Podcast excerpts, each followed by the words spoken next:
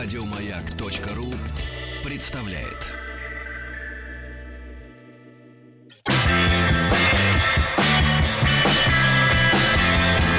Сергей Стилавин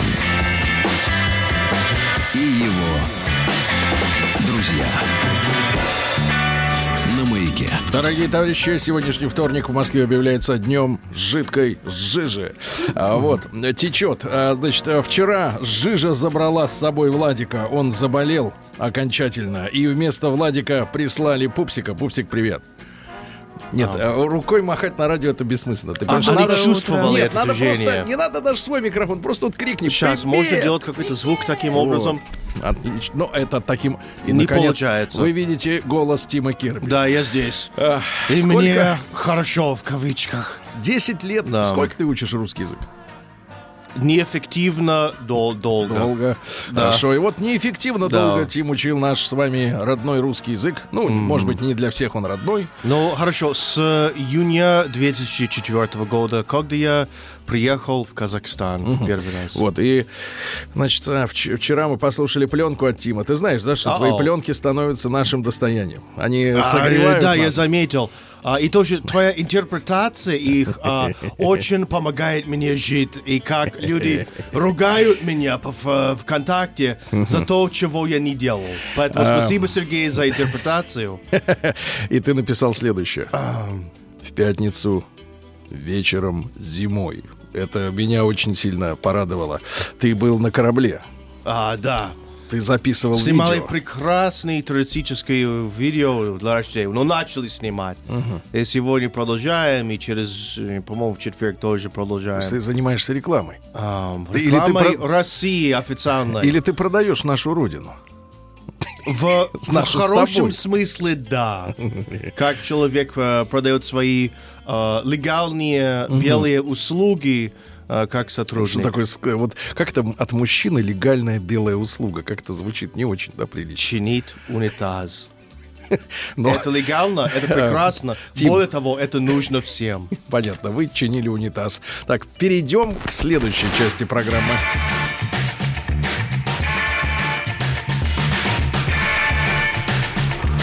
Сергей Стилавин друзья. Тим, Да, сейчас да, да. понадобится твое знание мужчин и женщин. Ты О. знаешь, что я омбудсмен. Я не знаю, знает ли Пупсик, где лежит заставка рубрики «Народный омбудсмен Сергунец». Видимо, ну, потом ее включим, потому что таких писем много сейчас уже не, не, не стоит. А, Пупсик нужна трагическая музыка. Что-нибудь поищи такое спокойное, знаешь, подо что не хочется вставать. Вот, хорошо. Из уважения к вам, Тим, прочту письмо сначала, потому что вчера О. мы успели только четыре строчки огласить. Они были очень такие яркие, да? Они были, Или- но мы вовремя остановились. Мгм. Итак, Тим, вспоминай себя. Да. Федор Васильев пишет. Ага. Добрый день, Сергей. Слушаю вас и ваших друзей в эфире уже несколько лет. Спасибо. По утрам вы читаете разные истории, которые вам пишут люди, и часто затрагиваются темы отношений между мужчиной и женщиной. В каком возрасте вы в первый раз стали мужчиной? Тим. 22. Неплохо. Ну, мне было очень плохо до этого. И я думаю, что после не полегчало. Э, Как-то все стало сло- сложнее. Вот именно. И она перестала брать Давай трубку. так, давай. Просто перес... трубка лишнее слово здесь. А, Вот. ну Хочу- не эту трубку, а вот этот э, телефонную. Я понимаю. Телефонскую. Хочу телефонскую, да, да, отлично. Говори как хочешь. Ты, ты теперь гражданин. Да. Ты теперь можешь нас учить, как говорить. Ясно? Спасибо. Вот и все. Это украинцы, они учат нас говорить в Украине, хотя у них э, укра- русский язык не, не, не, не признан государственным, поэтому я не принимаю их советы. А вот твои, как гражданина, принимаю. Хорошо. Зовут меня Федей. Хочу поделиться историей и попросить совета, как мне с этим жить.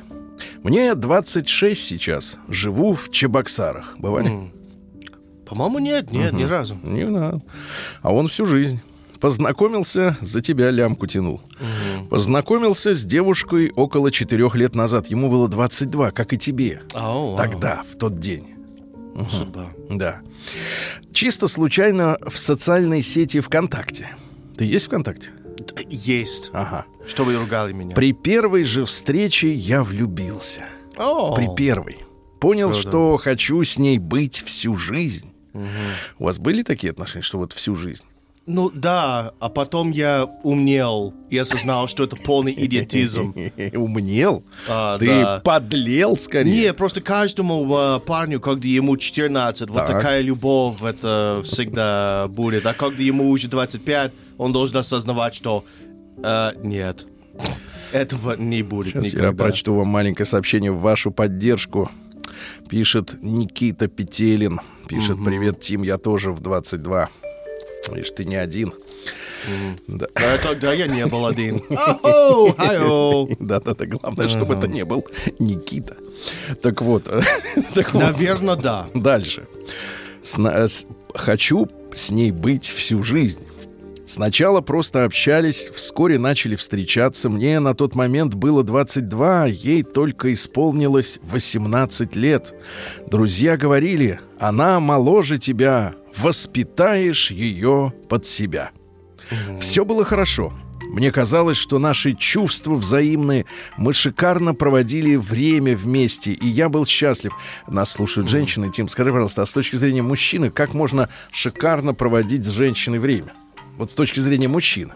Ну ты еще знаешь, что ты, что ты делаешь? э? Тим, а, как сказать, обсуждай со мной то, чего нельзя говорить в эфире. а Ну, женщины вот то, что могут. а женщины могут обсуждать. Они говорят, Ну съездить в ресторан, Но а, слетать на На море. самом деле очень примитивно. Мужики хотят какой-то показ а, физического уюта, который они хотят в отношениях. Женщины хотят показ богатства и защиты, которые они получают от мужчины. Все на самом деле очень примитивно. Мы еще животные. Жизнь имеет мало смысла. Видите, какой хороший Вот философский так. вывод. Дальше.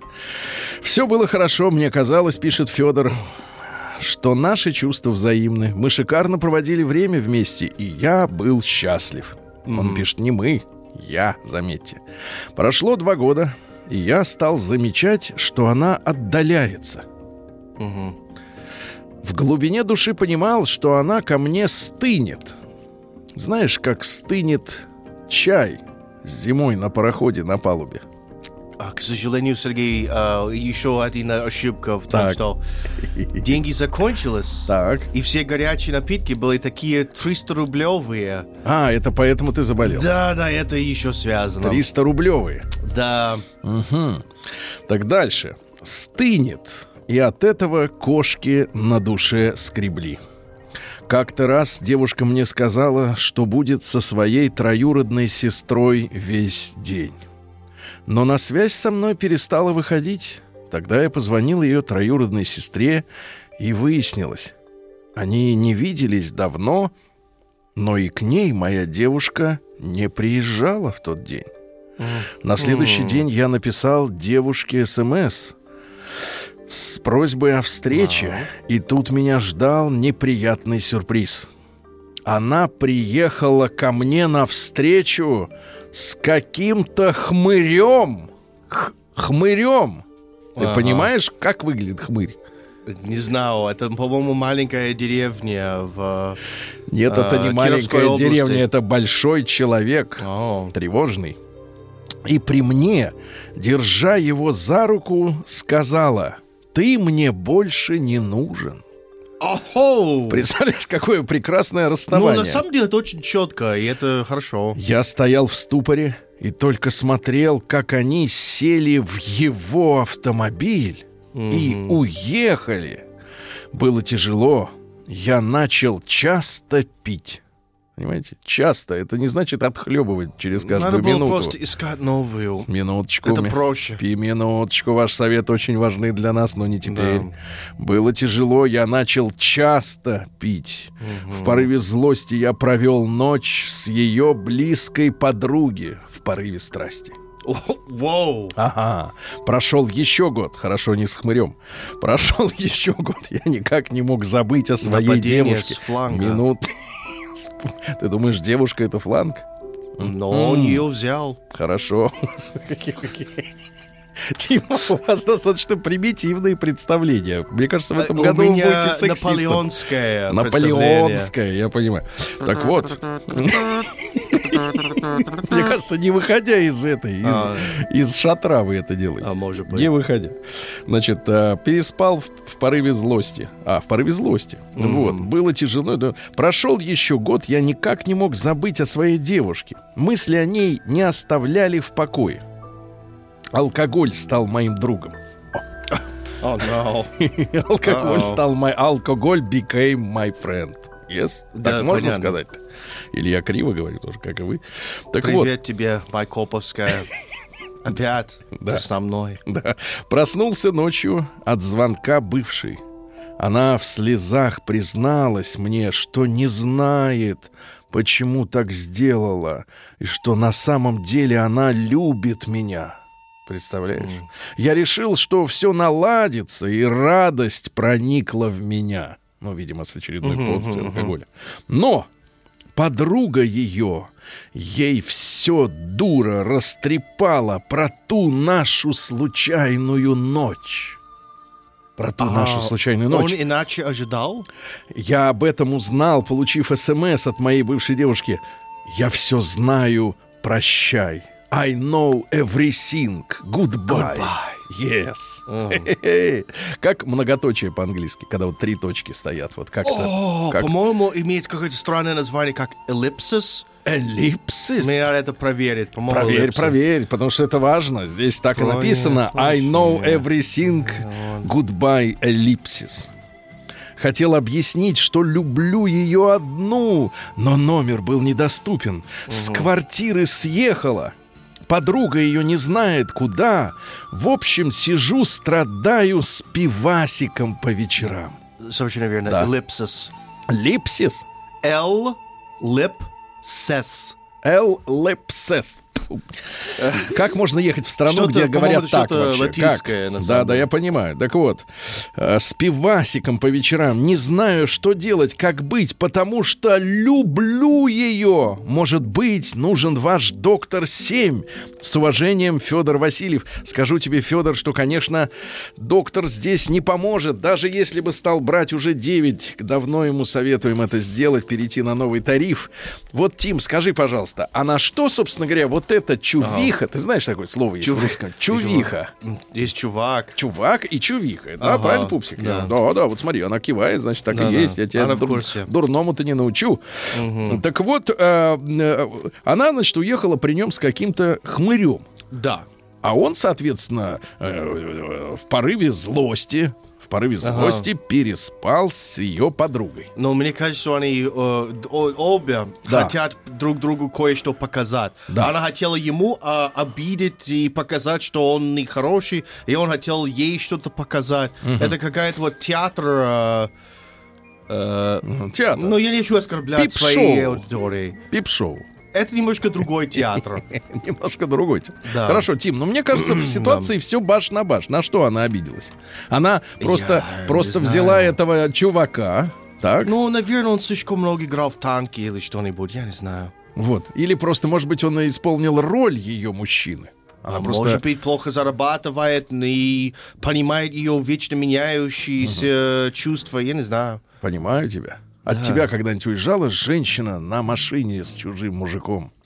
А, нет, они просто бросили меня. А на трамвае? На трамвай нет, они бросили меня по телефону чаще всего. По телефону? Да, по старым традиционным домашним А как женщина обычно, Тим, говорит, что хочет расстаться? Вот как она формулирует свою мысль? А, с, с иллюзией вежливости, что, ну, я не знаю, Долго но она мне под- как-то, вот, ну, в конце концов, нет. Вот, вот это, вот, туда-сюда, туда-сюда, туда, туда, туда. Как, э, когда э, здание падает, что немножко вот, или дерево, лучше дерево, немножко шатает, шатает, шатает, и оп, и падает. Вот так. Вот так она. Да. Как ты- Как старая Гнилуша. гнилая елка. Ага. Ну, прекрасно. Вот и помогли человеку, правильно? Все, перебивочку. Руби пупсик. елку. Э, Руби елку, да. Руби под корень, прямо под корешок. Да. А у меня есть новое письмо. Я понимаю, пупсик, твоя растерянность. Тогда- Вот, да, вот, Прием отлично. корреспонденции Вот, круглосуточно. Адрес стилавинсобакабк.ру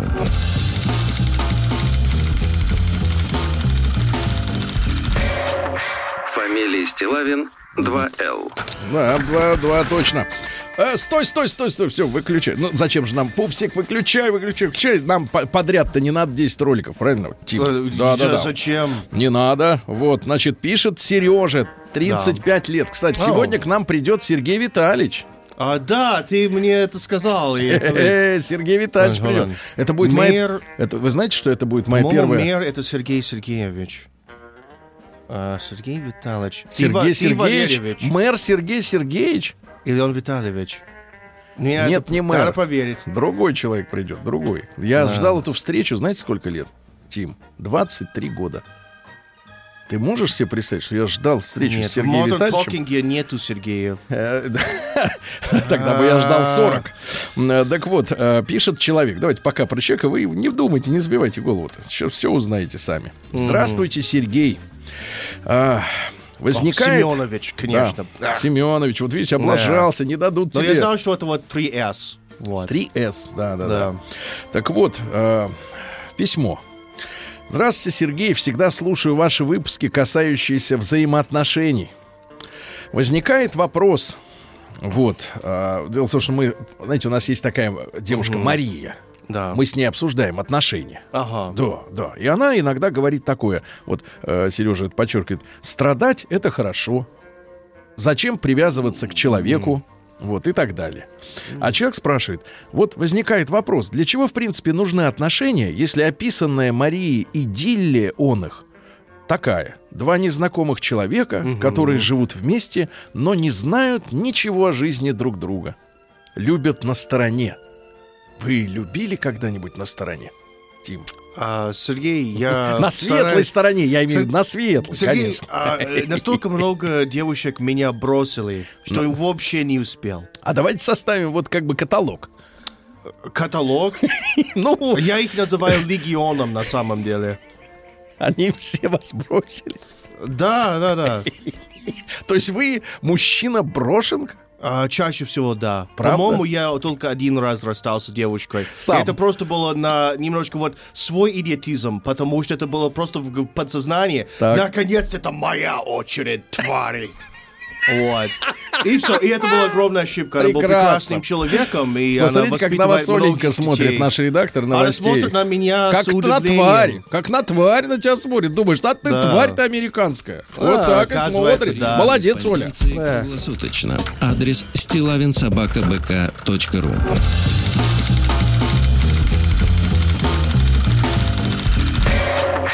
Фамилия Стилавин 2Л. День дяди Бастилии пустую прошел. 80 лет со дня рождения. Ух ты, а ей уж 80.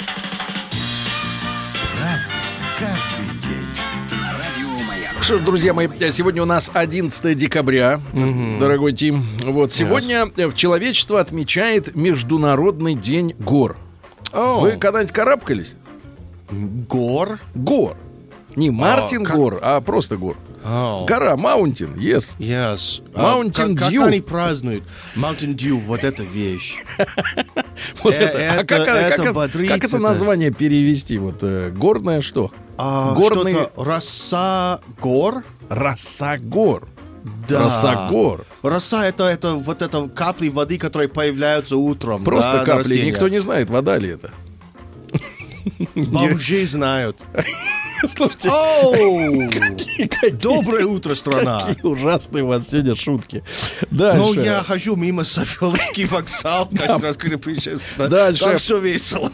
Сегодня Международный день танго. Также Ага, танго. Вы, кстати, танго. умеете танцевать? А, нет, вы же не можете к человеку прижаться, понятно. А, ну, да. И, ну, кстати- это- это- это- в танго это всегда женщина, поэтому можно. Что значит всегда женщина? Вы Ну, расист? ли? пар- нет, партнер в, в танго это мужчина и женщина. А, в этом смысле. Танец традиционных ориентаций. Хорошо, хорошо. Но это, кстати, надо исправить, потому что это не политкорректно. Что значит мужчина и Ну, женщина? с тобой Пусть не все- буду танцевать. Пусть все танцуют со мной, не надо, нет. Никто не настаивает. Ну и сегодня Сойкин день. Сойкин день. Сойка. А, вот, это птица такая. А, в я этот думал, день- что это латышское оскорбление. Нет, в этот день чествовали сойку, небольшую А. птицу с ярким оперением, то есть хвост цветной, вот широкий хохолок на голове, На хохолок, А. на- корона типа.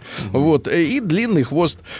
Слово «сойка» представляет собой уменьшительно-ласкательный вариант древнерусского названия этой птицы «соя». Но не путать с соей, соя-бобами. Ну да, Да. это другое. Вот. Э, От слова «сиять». Сияние — это соя.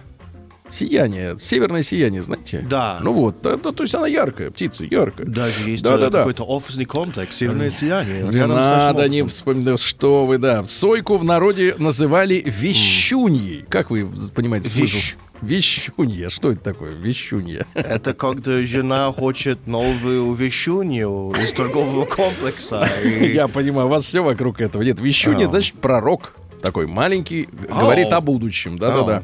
Крестьяне подходили к колодцу сегодня, слушали воду. Если позвякивало что-нибудь, можно ожидать прибыль. Да. А также в этот день гадали на монетах. Для этого в ближайший сугроб бросали горсть монет, а затем оттуда доставали одну за другой. Вот если первой попадалась самая крупная монета, вот у вас в Америке какая самая крупная монета? Коин. А, ну, полдоллара достаточно Неправильно. масштабный. Биткоин.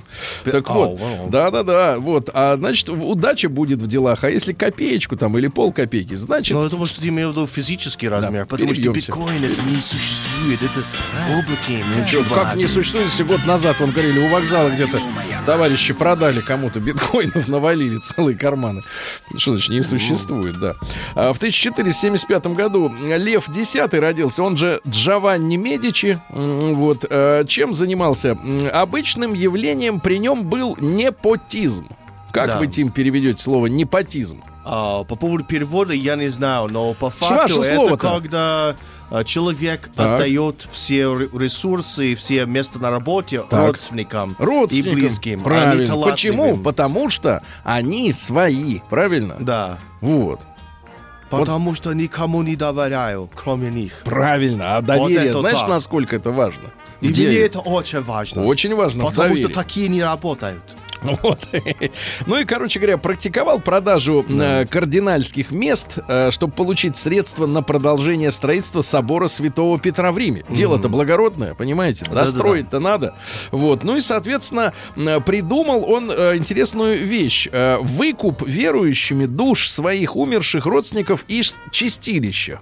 Дело в том, что вот у католиков, у них Да. есть чистилище. Да. У нас типа есть рай и ад. Вы А, знаете, в называется- рай идем мы, вы к чертовой бабушке в ад. Да. Да. это вот как президент сказал, это понятно. А Но, на Западе есть предбанник а что такое чистилище? Вот что там делают-то с людьми? А, с душами, конечно. А, что есть время э, исправлять себя, как второй шанс попасть а, в небо. А, то есть у вас э, там есть, ну, ну, не у вас. Комната ожидания перед Ага. вокзалом. Ну да, да. Понятно, да. Да. У нас такого нет. У нас как бы сразу все решается, и людей не мучают лишний раз, да. А в 1781 году Дэвид Брюстер родился. Это шотландский физик, придумал калейдоскоп. Вообще-то калейдоскоп был известен еще в Древней Греции, потом, понятное дело, утратили. А это значит, чё- черт еще раз это все придумал. А, бывают гелевые калейдоскопы или масляные, там вот в масле все крутится внутри. Калейдоскоп, О, знаешь, что такое? да, да, Смотришь да, да, в да. дырку, видишь, что?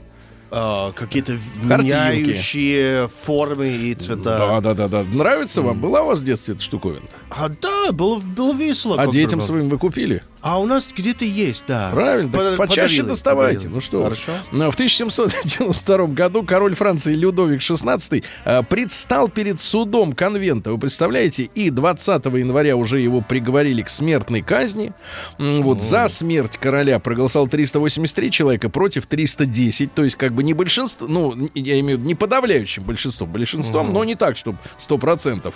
Ну и последними словами на эшафоте были «Я умираю невиновным». Понимаете? Вот так вот, да-да-да. А потом голову раз и в капусту. У них традиция была Вау. в капусту. Вот туда, да. А в А, 1793 в году... coleslaw тоже есть традиция в капусту. Коулслоу, я знаю, это ваш салат, да, Да, да. в тысяча, с майонезом, да. В 1793 году Петр Андреевич Клейн-Михель, это наш государственный э, деятель, был адъютантом товарища Аракчеева, э, доверяли ему и Александр I, и Николай I, наши цари, доверяли. И он именно придумал военные поселения. Знаете, что это такое? Это чтобы вот деревня, Ну да. там солдаты. И только солдаты. Пока строевыми делами, не, не только солдаты, Но у них женщины, придумал. у них дети, Ну которые да. тоже солдаты. И все солдаты, и они сеют, жнут, кормят себя. А как война, так сразу ружья схватают и бегом. По-моему, у римлян тоже был вот Конечно, такие ну что, думаете, что такой городки. уважаемый человек будет придумать ерунду всякую? Нормальная Да, тема. Это не при- придумано, он делал ремикс. Ремикс, правильно. И все было хорошо, пока не отменили. А В 1803 году родился Гектор Берлиоз. Это греческий доктор. Первым исследовал клещевой боррелиоз, который и назван по его. О, страшная вещь, да, конечно. Не... А в 1843-м еще один вот такой же. Роберт Кох родился. Это немецкий микробиолог. В 1905 году получил Нобелевскую премию за исследование, касающееся туберкулеза. Вот, туберкулеза, да-да-да-да-да. У него были, значит, э, дедушка и дядя натуралы любить. А, натуралисты, извините, любители и интересовались Ну, и природой. тоже натурал. Да-да-да, конечно. Вот, и на 28-летие, ему было 28 лет, жена подарила ему микроскоп. Представляете, какая дорогая штуковина. Ну, вот да. что вы самого дорогого помните от того, что вам подарил, подарила женщина? Вот самое А, ценное. Женщина. О, конечно, жена же это женщина. Тогда так было. Ну, Ам, ну, ну, самое организовала целый, э, Кого? из, э, как сказать, не жена.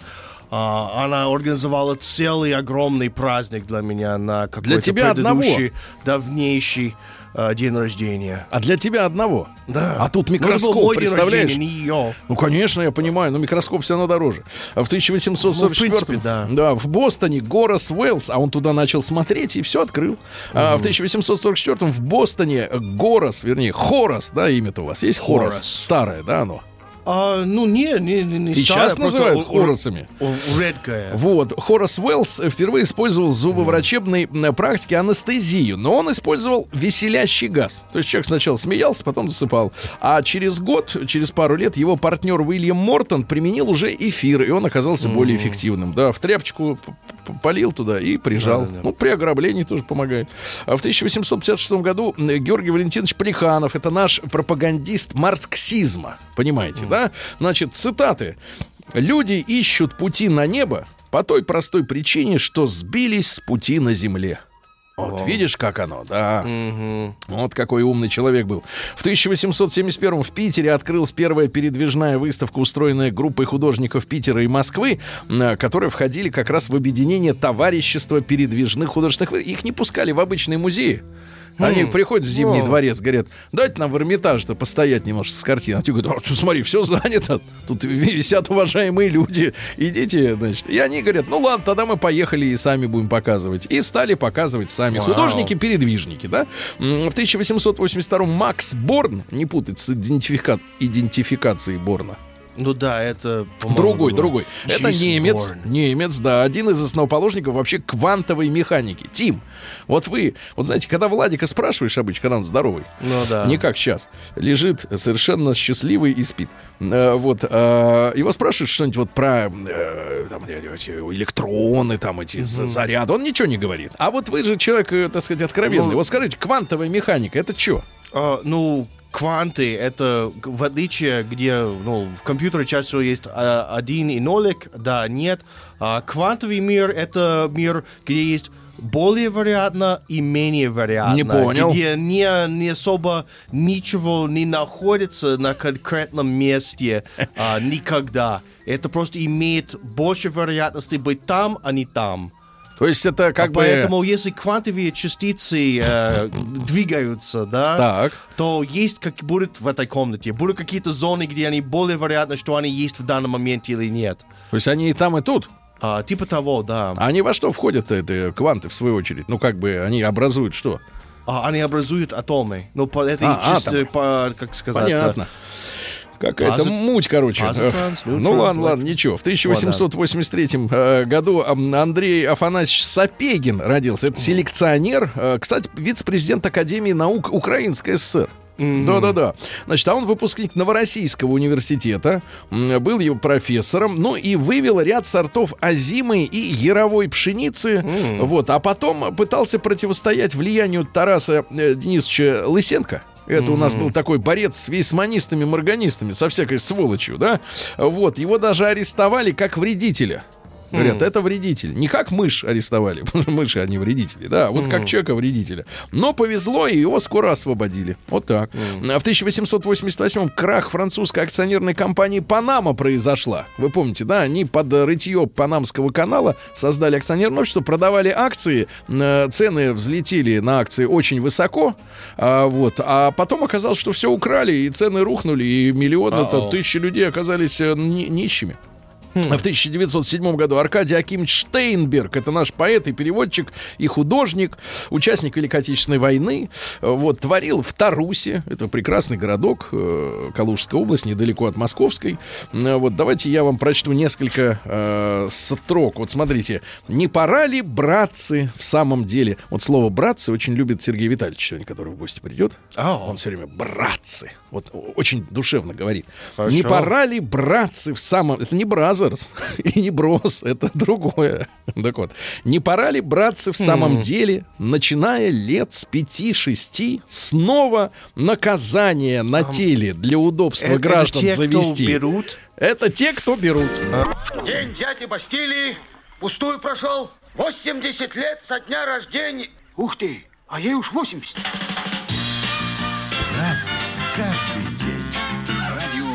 Итак, друзья мои, сегодня у нас 11 декабря. В 1912 году в этот день родился Карло Понти. Это итальянский продюсер, э, муж Софи Лорен. Вы знаете Софи Лорен там у вас в Америке? Да, да, Конечно. имя. А ты знаешь, что он с ней снимал все время фильмы? Вообще 140 картин он сделал. Вау. Ну, Вау. Вот. Он ее старше был на 22 года. Да. И Софи Лорен же до сих пор говорит, что не сделала якобы ни одной пластической операции, ест только макароны. Ты представляешь? А выглядит Хорошие шикарно, макарончики. выглядит шикарно, да. А поначалу он ее позиционировал в качестве секс-бомбы.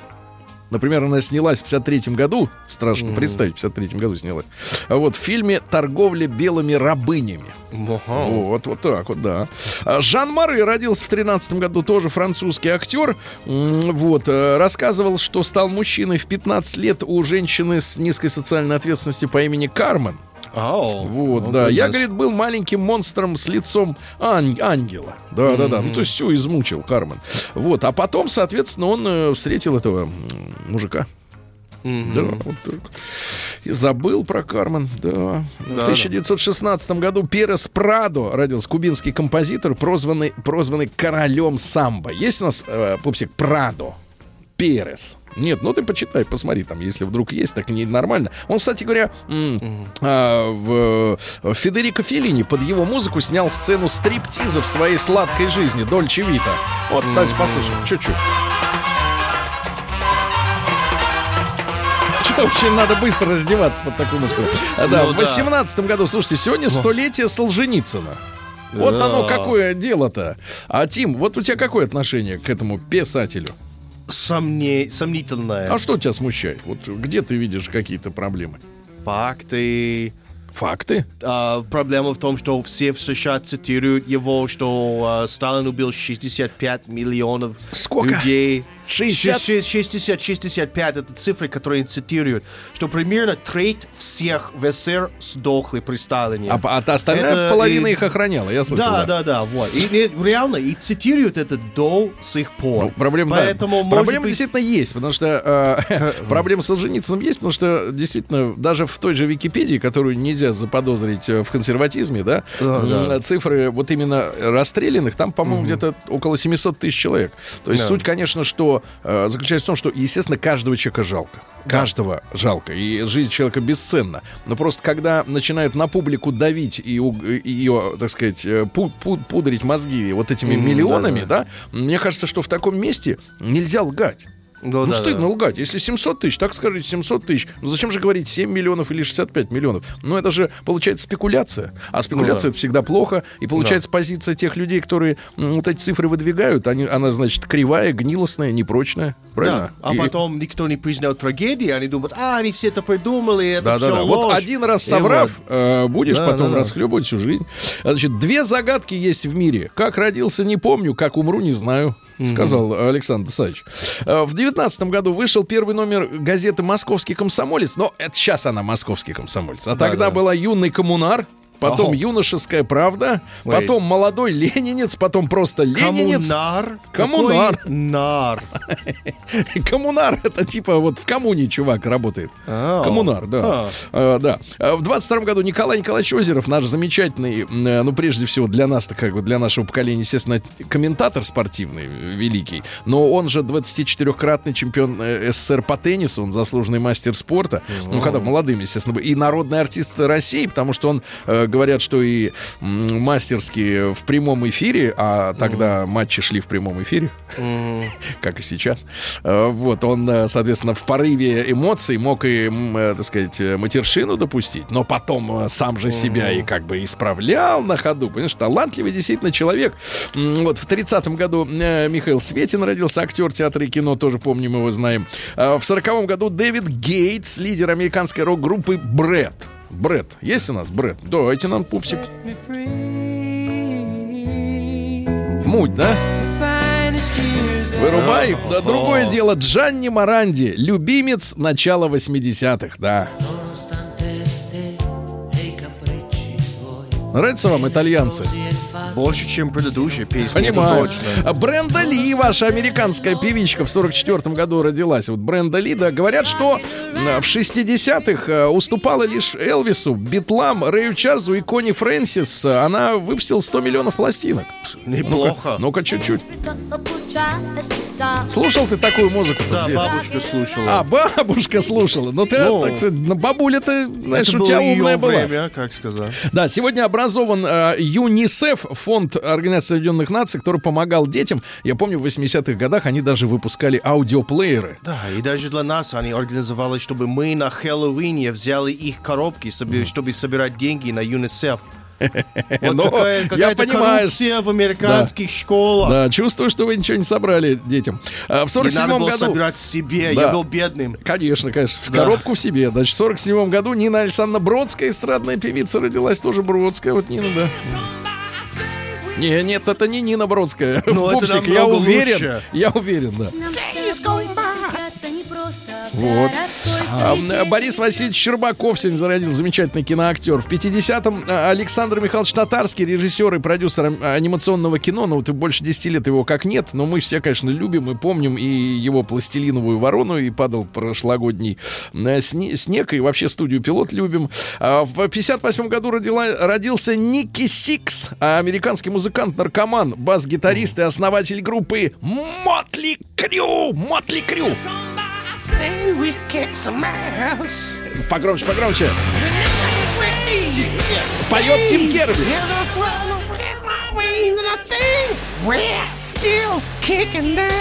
О чем поет-то, товарищ из Мотли Крю? А мы, да, несмотря Ну, на ничего, нашу ничего. древ- Ага. давнюю историю, мы Да. все равно Да. И сегодня 60 Что-то лет, э, 60 лет, жестко да, делаем. 60 лет отмечается Виктору Чайке, нашему э, композитору. Кстати, настоящая фамилия Сигал.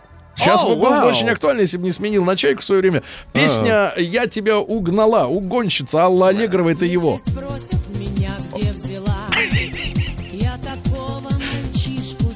Ребят, ну и, конечно, мы сегодня вспоминаем, что сегодня Михей родился в 70-м году. Это Михей Джуманджи, все мы знаем его песни, да, Михей Джуманджи.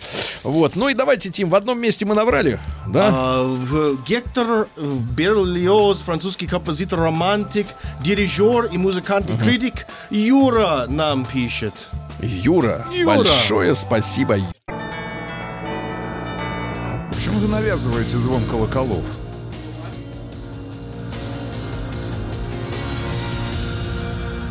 Зона 55.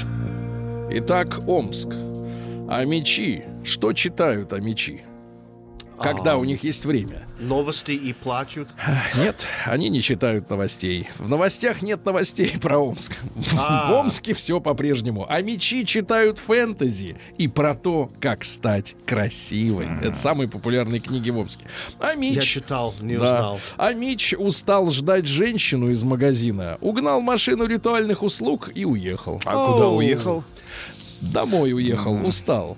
Дальше. Амич садовод оборудовал дома конопляную оранжерею. Ему 32 года. В его доме обнаружили помимо оранжереи 30 граммов гашиша, полтора килограмма марихуаны и 22 куста конопли. Он занимался этим бережно, от всей души. Дальше в Омской сауне поймали ночную бабочку за работой. То есть прямо вот с человеком. Да, в сауне по улице Красный путь. Теперь ей грозит штраф в 2000 рублей, да. Разгневанный Амич повредил камеру фотофиксации казака. То есть у казака ей была своя камера фотофиксации, да. А В Омской области Отелло порезал жену-изменщицу и ее любовника. Вот, видите, порезал, да. Ну и, наконец, пару сообщений. Э, Жители, пок- Драма. да, жители покидают Омскую э, область со скоростью тысячи человек в месяц. Я подсчитал, Воу. этого э, быстрее, чем один человек в, ча- в час. Да, это быстрее. Ну и, наконец, э, ужас. в Омске э, повар, тренер и строитель попались на экстремизм. Смотрите, какая прекрасная группа. Повар, тренер и строитель. А в итоге экстремисты. Вот так, да. Включайте следующую заставочку, пупсик.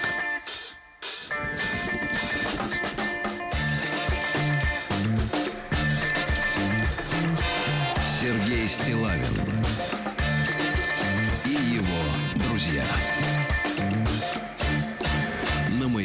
Ну что же, э, есть приличные новости, друзья мои. Э, Во-первых, Россия вошла в список самых привлекательных э, стран для иностранных студентов. А. К нам хотят ехать учиться. В этой студии как минимум два иностранных студента. Он у нас ничему не Ну да. учился и не хочет учиться. Кто, Тим? Тим не хочет. Учится? Да, смотрите, э, США, понятно, на первом месте 19%, Да. затем хотят ехать в Великобританию учиться, в Австралию, потом во Францию, в Германию, и следом сразу Россия. Да, по, Вау. 5, по 5% у нас э, желающих Кто и, едет, Сергей? И, и во Францию. Нет, к нам кто едет? А к нам все остальные. Африка. Такая сволочь ты. А, Составлен рейтинг э, самых популярных запросов туристов э, перед встречей Нового года. Вот такой список. Мангал, елка, коньки, баня. Наш турист. Наш турист, Сергей не турист, это человек. Человек. Да. Дальше. Названы самые... э, Елка, баня, мангал и что там еще? И лосось. И лосось. Лосось дорого. Названы самые популярные у знаменитостей прически. У женщин наиболее востребованным, Тим, требуется твоя помощь. Ага. Стрижка короткий боб. Э, Вас издаст боб. Это как у кого? Как у Руси? А, Как у вас, Сергей? Нет, у Я меня, забыл, у меня как это длинный боб. Лонг боб. Так вот, челка обязательно, чел. Вот у вас отрастает уже челка. И платиновая окрас. Ну вот вы седой, вот ваша прическа, мне кажется. И, наконец, э, выступил, А. э, выступил член комитета по Госдуму по развитию гражданского общества вопросом, вопросом общ- это не самое главное, самая главная цитата. Вопросом общественных и религиозных объединений Виталий Милонов. Виталий Милонов призвал не бояться называть мальчиков Адольфами. Не имя делает человека, а человек имя. Абсолютно с ним согласен. Да. Включайте. Да-да-да. Наука и жизнь. Ну что же, э, сон в раздельных кроватях полезен для отношений и для здоровья партнеров. Один заболел, а другой здоровенький лежит в соседнем э, помещении, да? Хорошо. Дальше. Э, Чувство сопереживания может привести бывших наркоманов к рецидиву. То есть вот они могут быть растроганы Чем? слишком. Ну, например, там сочувствуют женщине, например, да, которая поскользнулась на льду. И опять наркотики. И опять, да, вот такая вот история. Роботы научились не трогать чужое. Трогают только свое. Никак натрогаться не могут. Вот дальше. Ученые планируют... Ученые, э, э, ученые планируют избавиться от большинства врачей. Операции будут делать роботы. Да, да, да, да. Прям через это, через разрез. Ага. А, А Через рот, я бы так сказал, Ну, у Сергей. вам через рот, а у кого-нибудь разрез, там, значит, будут А использовать. у вас есть разрез? Подождите. В России начали разработку оранжереи для выращивания в космосе салата. Лет? Какого? Подождите, какого салата? Салата, салат какой? Латук. Вот, латук, конечно. Э. Веганская диета, страшное сообщение, вот особенно для женщин, которые думают, что Сообщение для оздоравливают. Ольги Шелест. Да, веганская диета может вызвать у детей эпилепсию. Вот так вот, ребят, не надо злоупотреблять. Куркума отбеливает зубы и снижает вес. Ну вы же ели все детство куркуму в плове. Туда Куркума? Ну, конечно, он туда суется, с такими, с хвостиками. Сергей Валерьевич, а кто вас кормит пловом с куркумой. Куркума это, это- это главная составляющая. А вы что думали? Зира, может быть? Нет, куркума. Ученые выяснили, люди какого роста более всего довольны близостью. Оказывается, 58% людей, которые считают сами себя высокими, э, довольны своей интимной жизнью. Так вот, что касается э, высокого роста, то это от 182 сантиметров и выше. Они довольны. Ну и, наконец, Я э, Две трети, две, две третьих. две трети в этой студии довольны. Две трети Да. довольны. Ну, да. ну и, наконец, эксперты... Недоволен Влад, он да, дома. Да, и наконец эксперты. Низкая шутка. А ведь он переслушает и обидится, и придет и скажет: не прощу. И наконец эксперты заявили, что секс-роботы, это иностранное сообщение, тут читаю дословно. Которые не трогают чужое. Нет, да, придуманы древними греками. Первый робот был этот э, женщина у Пигмалиона. Вот она была первым. Деревянная? Каменное Главная чучело, каменное. Надо знать литературу предков. Новости капитализма. Ну что же, друзья мои, полицейские оседлали верблюдов в Абу-Даби. Они теперь патрулируют на горбе. А, британец... Yes, yes. Британец убил жену ради парня из приложения для гей-знакомств. Мешала дружить с геем. Ау. Да, да, да. Окей. О, ничего веселого, кстати. Участница конкурса красоты поплатилась за драку из-за поддельных ягодиц. А Школьницу в Японии заставили снять колготки ради успехов в учебе. Ей было холодно, девочки, а ее заставили, значит, вот так вот, да, кошмар какой. Э, А в Хирург... вашем детстве у вас были колготки? Конечно. Синие. Нет, у вас синие. А у вас? У меня коричневый. А, ну, так, вот так удобнее. Не знаю, так удобнее.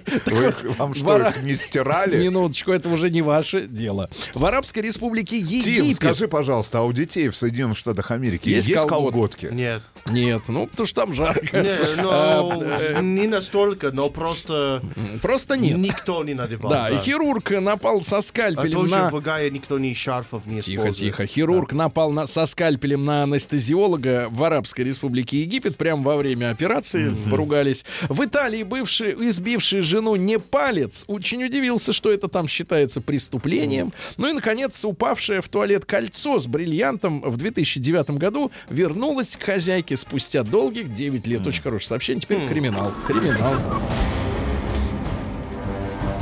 Интересно, как вернулась.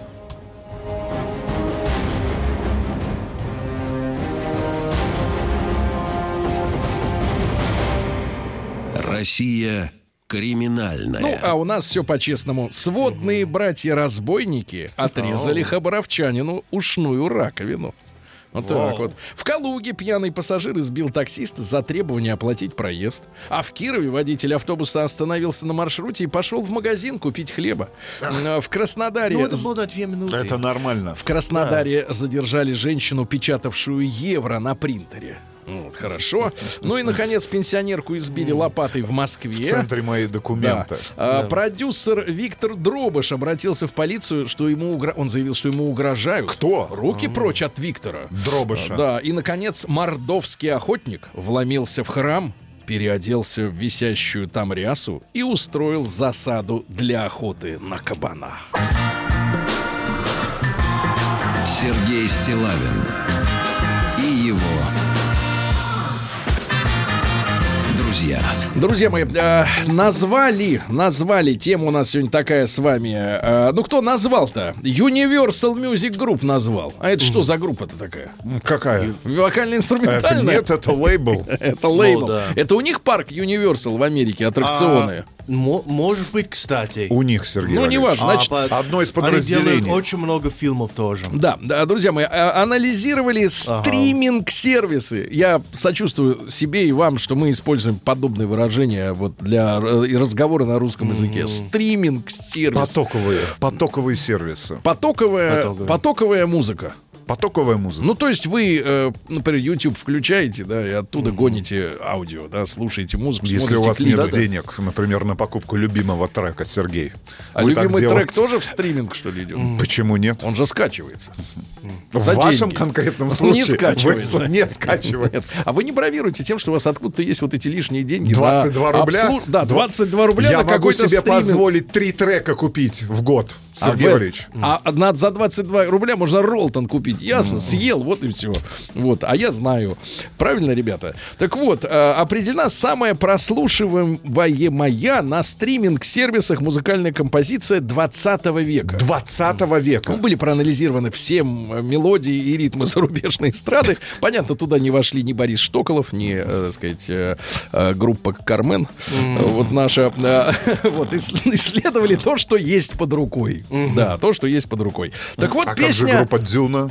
Песня «Богемская рапсодия» британской группы Queen, э, которая, правда, ей помогла очень сильно премьера фильма одноименного «Богемская рапсодия», да, биографического. Но премьера Да. фильма состоялась в 21 веке. Э, Вот именно. Фильм А- ностальгии и больше ничего нету. Да, анализировали, соответственно, самые популярные треки. Э, «Богемская рапсодия» — песня номер один 20 века. Так сказали пользователи Universal Music Group. Ну что же, давайте мы тогда это сегодня обсудим, да? Э, Я уверен, что согласных будет не так много. М1 на номер 5533, ребята, вы согласитесь, что это самая лучшая песня 20 века? А вы готовьте аргументы. Вот. Да, нет, Хорошо, М1, я да. готов их читать тоже. М2 нет, конечно. На номер Нет, 5533. конечно. Давайте. Ну и ваша тройка. Ну, зачем тройка? Одна. Одна, Давай, одна, конечно, согласен. одна. Самая лучшая песня 20 20 века. 20 века. Потому что в 21 уже ничего не писали. Нет, в 21-м был Богдан, ты так видишь. Да, ты ошибаешься. Он остался в 20-м. там, Так что песня Жаль. «Хай, подруга, посмотри на меня» это, Жаль. кстати, один из э, соискателей нашей премии. Итак, лучшая песня 20 века. Плюс 7967 103 5533. Э, И звонки ваши также после новостей, новостей спорта.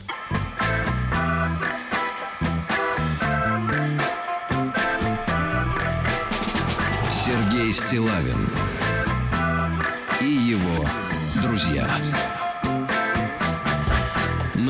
Друзья мои, ну что же, э, корпорация Universal Music Group, э, естественно, продвигая свой фильм, видимо, э, который посвящен жизни, деятельности и, и прочим деталям существования на планете Земля Фредди Меркьюри и группы Queen, я имею в виду фильм «Богемская рапсодия». А вы что-то имеете против Фредди Меркьюри? Я согласен. группы Queen. Я, вы знаете, вот я не, не- часто, так сказать, нахожу единомышленников, но в данном случае я, я увидел э, стриминговое, как вы говорите, видео от Артемия Троицкого. Вот у нас Двоицкий работает, а есть Артемий Троицкий, да?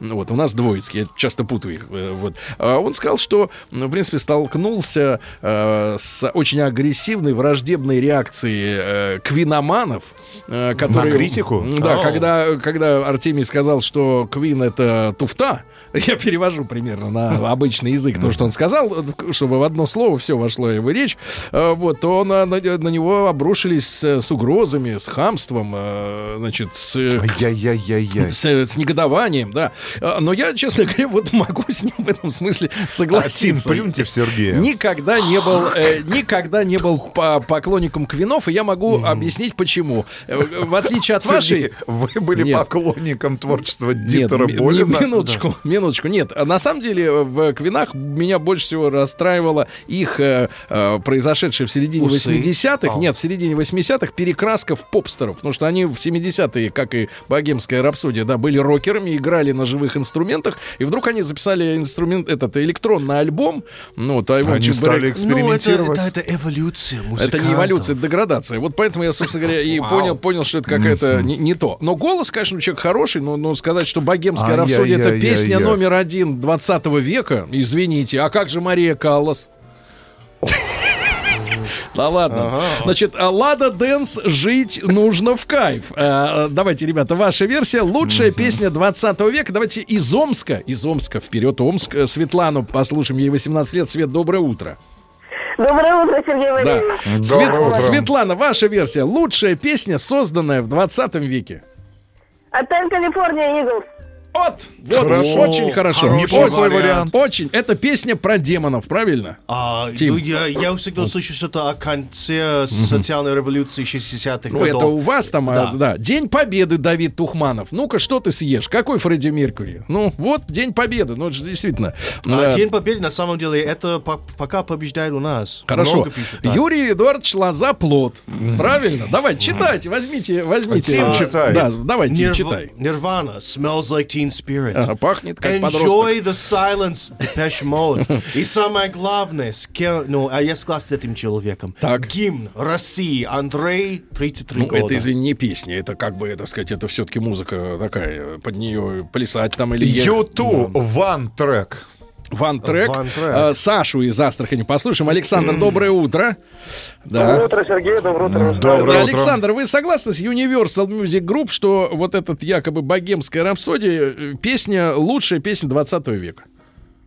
Сергей, ну я хочу сказать, что года, наверное, к своему сожалению, года 3-4 назад я только познакомился полностью с творчеством группы Queen. Да. И в целом это, конечно, одна из лучших их песен. И песня, написанная там в 70-е годы, живет до сих пор и звучит очень актуально. Так. Но в целом я хочу сказать, что э, для каждого настроения есть своя песня. Э, И в каждом направлении есть своя песня, и их, конечно, будет много. Но тем не Но менее... для нашей страны, для нашей страны вы уже называли, я считаю, что для нашей страны песня День Победы, Да. она, наверное, до сих пор, я надеюсь, еще многие годы вперед будет самой популярной и очень много значит. Хорошо, хорошо, страны. спасибо. День Победы. Перечисляю. Битлз, то есть жуки-ударники, Let It Be. Пусть это будет. А Дальше. Э, Песня «Мамонтенка». К маме поехал самый лучший на 3 свете. сентября. А, Чунга, Воу. да, Чунга-Чанга. Замыкая круг. Крис Кельми, по-моему, Кино да? «Группа крови». На рукаве. Да, класс. А, на повелитель кукол это Master of Puppets э, Металлика. Yes, да, давайте, ребят. Может быть, у нас какой-то будет консенсус с вами А сегодня. Михаил Круг, Кольщик. Да, а нежность э, э, Александры Пахмутовой, да? А, Э, Руки вверх, студент. Давайте Диму из Брянска послушаем, ему 47 лет. Дим, доброе утро. Доброе утро, мужчина. Вадим, пожалуйста, ваша Доброе утро. версия, лучшая песня прошлого века. Лучшая песня, ну, на мой взгляд, это «Дитя во времени», Deep Purple. Потому Deep что эту вещь можно слушать просто не зная слов. Там есть все. Это вот э, ребята просто расщедрились, и, как говорит мой дядюшка, они из трех вещей сделали одну. Как говорит дяду, дядюшку, как зовут? Э, Дядюшку зовут Сергей, он страстный поклонник вот этих всех групп. Э, Меня в свое время к ним приучил, за что ему благодарен. Э, Слушаю до сих пор эти вещи. Да. И Да, да. П- Привет, дядюшке. Да, спасибо большое, спасибо. Забыли мы скутера. How much is the fish? Да, гоп, стоп и восьмиклассница. Райдер on the storm, э, так сказать, да? Wonderful World. Луи Да. Армстронг. О, нет, фу. How much is, Было извините, что. да, пони- ну какая-то еще раз. How much is that doggy in the window? Все творчество группы Вот «Сектор газа». Да. Стинга вспоминают наши слушатели. Да-да-да, давайте из Благовещенска Володя дозвонился, ему 49. Владимир, добрый день. Да. Доб- доб- Добрый, ребята. Да. Володь. Ну, я, я, я как бы, у меня два варианта. Назар, кокаин и вот Purple, дым над водой. Вот, вот как бы, вот, вот я считаю, Да. вообще классическая вещь, это. Мгм. Хорошо. Ну, хотя, Да-да-да, я, я понимаю. Значит, смуглянку вспомнили люди. Сектор газа, колхозный панк. э, Лещенко, прощай, мы расстаемся навсегда. Ты января. Да, the правильно? Beatles, Yesterday. Спрашивают, почему звонящие не здороваются с Витусом. Мгм. Потому что Витус спит. А, Владимирский Централ Михаил Круг. А, Вот дальше Хайвей Чухел ACDC. Да. Ребятушки, я еще раз напомню, э, почему мы сегодня об этом говорим, потому что наглая такая новость прозвучала о том, что Universal Music заявил, что э, по э, данным стриминг-сервисам, э, когда сервисов, когда люди слушают, э, как говорится, в онлайне, можно сказать, да, вот э, песни, м, полтора миллиарда прослушиваний после выхода одноименного фильма заняла э, песня «Богемская рапсодия» британской группы Queen, и таким образом она вырвалась в лидеры. Опять же, на волне вот этого фильма, да, нового. А, тем не менее, э, согласны ли вы с тем, что эта песня лучшая в 20 веке? М1 на номер 5533, да, согласны. Это песня э, лучшая в 20 веке. М2 ничего подобного. Ну и ваша версия, какая именно песня является лучшей э, в ушедшем уже столетии? да? 8495-728-7171. И не забывайте наш WhatsApp и Viber номер. Плюс 7967-103-5533. Спят усталые игрушки. Может ли игрушка устать? Может. Может. А, Борис Гребенщиков. Город золотой.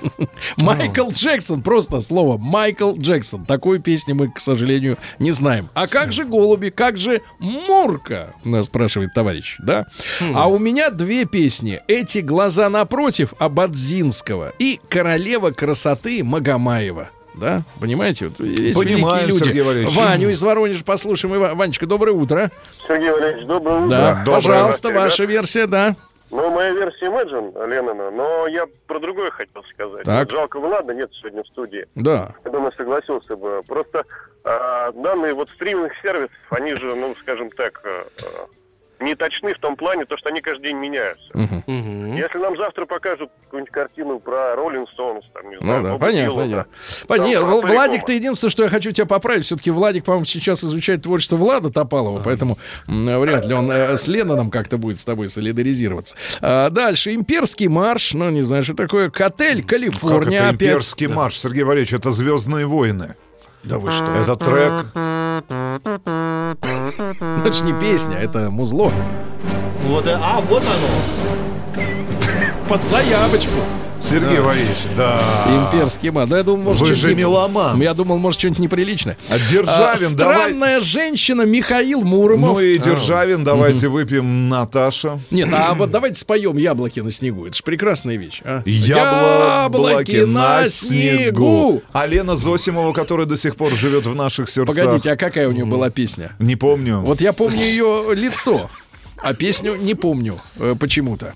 А, да, э, группа Дельфин Я люблю людей. Металлика э, Enter Sandman. Yes. Э, Ну-ка, спой. Exit light into night. Say your prayer. Вот это- never, never land. Вот эту песню, вот так вы споете 12 принципе, января да. до инаугурации вашей. Слушайте, в принципе, мы можем гастролировать третьим составом группы. Металлика с Тимом Э, по стране. Господин Дадуда, даешь, внедрешь, но там Горби э, выступает. Иван Ребров, Ребров, это вот немецкий э, человек, который позиционировал себя как э, казак. Да, Ага. песня «Эй, Андрюшка». Агата Кристи, песня «Опиум». А ламбаду мы забыли. Э, Ламбада, да. Iron Maiden Power Slave. Мощный раб. О, честно говоря, я это и не Ну, знаю. пой так же, как ты и делал до этого. А My Way Фрэнк Синатра. My mind was blank. I needed time to think to get the memories from my mind. Понятно. What did I А, say? Don't Could wo- not believe. Какая низость. Да, А, и, так сказать, Money for Nothing, Dire Straits. Слушайте, Ну, это попроще группа АС Гром ДС, любимая группа Маргариты Михайловны Митрофановой. АЦДЦ, да, да. Давайте Игорь из Москвы послушаем. Мы 55. Игорь, доброе утро. Доброе утро. Да, Я пожалуйста. так, красиво, как вы, напеть не могу, но Так. это «Дом восходящего солнца», группа Animals, а исполнение у группы ХТРС было самым лучшим. Все, кто когда-то играл и брал в руки инструмент, я думаю, начинали музицировать именно с этой вещи. Да, да, я да. думаю, что эта вещь достойна. Хорошо, спасибо. Первого. Слушайте, а почему никто не вспоминает Procol Harum, Whiter Shade of Pale, как там эти синтезатор, как он давал органа, а? Я, я не помню Whiter Shade of. Pale, есть. А, Purple Rain, товарища О, э, да, Принца. да, да, Принц. Purple Rain, Purple Purple Rain. Rain. Вот и все. Собственно, там вот это главное. Хьюстон. Да, Витни Хьюстон. And I- Перестаньте, Сергей. Ну, это самое главное, просто самый тонкий момент передаю. А, Муслим Магомаев, мелодия любви. Somewhere over the Ну и, rainbow. конечно же, you, uh, you my heart, you, You my soul. soul. А, моя душа, мое сердце это ты. А, Металлику ничто не может заменить. Майкл Джексон, Билли Джин is not my son. Э, Yes. Lover, нет, нет, любовь, это А. Билли Джин не любовница, потому что сын- э, ребенок не мой. Так погоди, Смысл- а Билли Джин это женское имя-то? Да. А я думал, что это мужик. Нет, Слушайте. потому что, по-моему, э, Мэрилин Монро, ее настоящее имя это Билли Джин чего-то, какая-то А, вот оно Игорь что. Корнелюк, подожди, дожди, дожди. Я оставил любовь Вот, позади. вот, узнаю липецкого лабуха.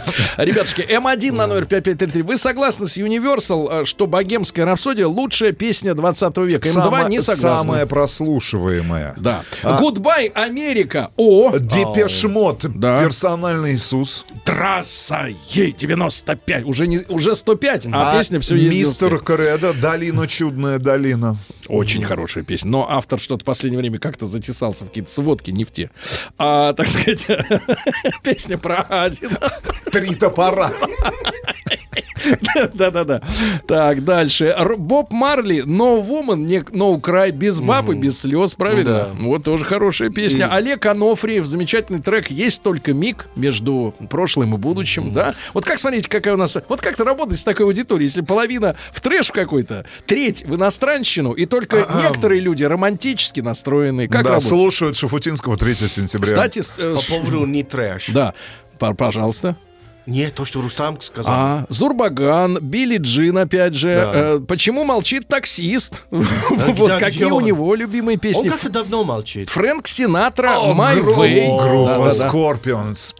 Трек Time. Авто тайм и на тайм. Да-да. Да. Ну что же, ребята, кукла, колдуна, король и шут. Вот лучшая песня. Все идет по плану. Да, Сергей Лазарев. э, Песня, правда, с неприличным названием. И Майкл Джексон Билли Ген. Ну, это, видимо, Билли Джин. Ребятушки, ваша версия лучшей песни 20 века. Попытаемся найти одну самую лучшую.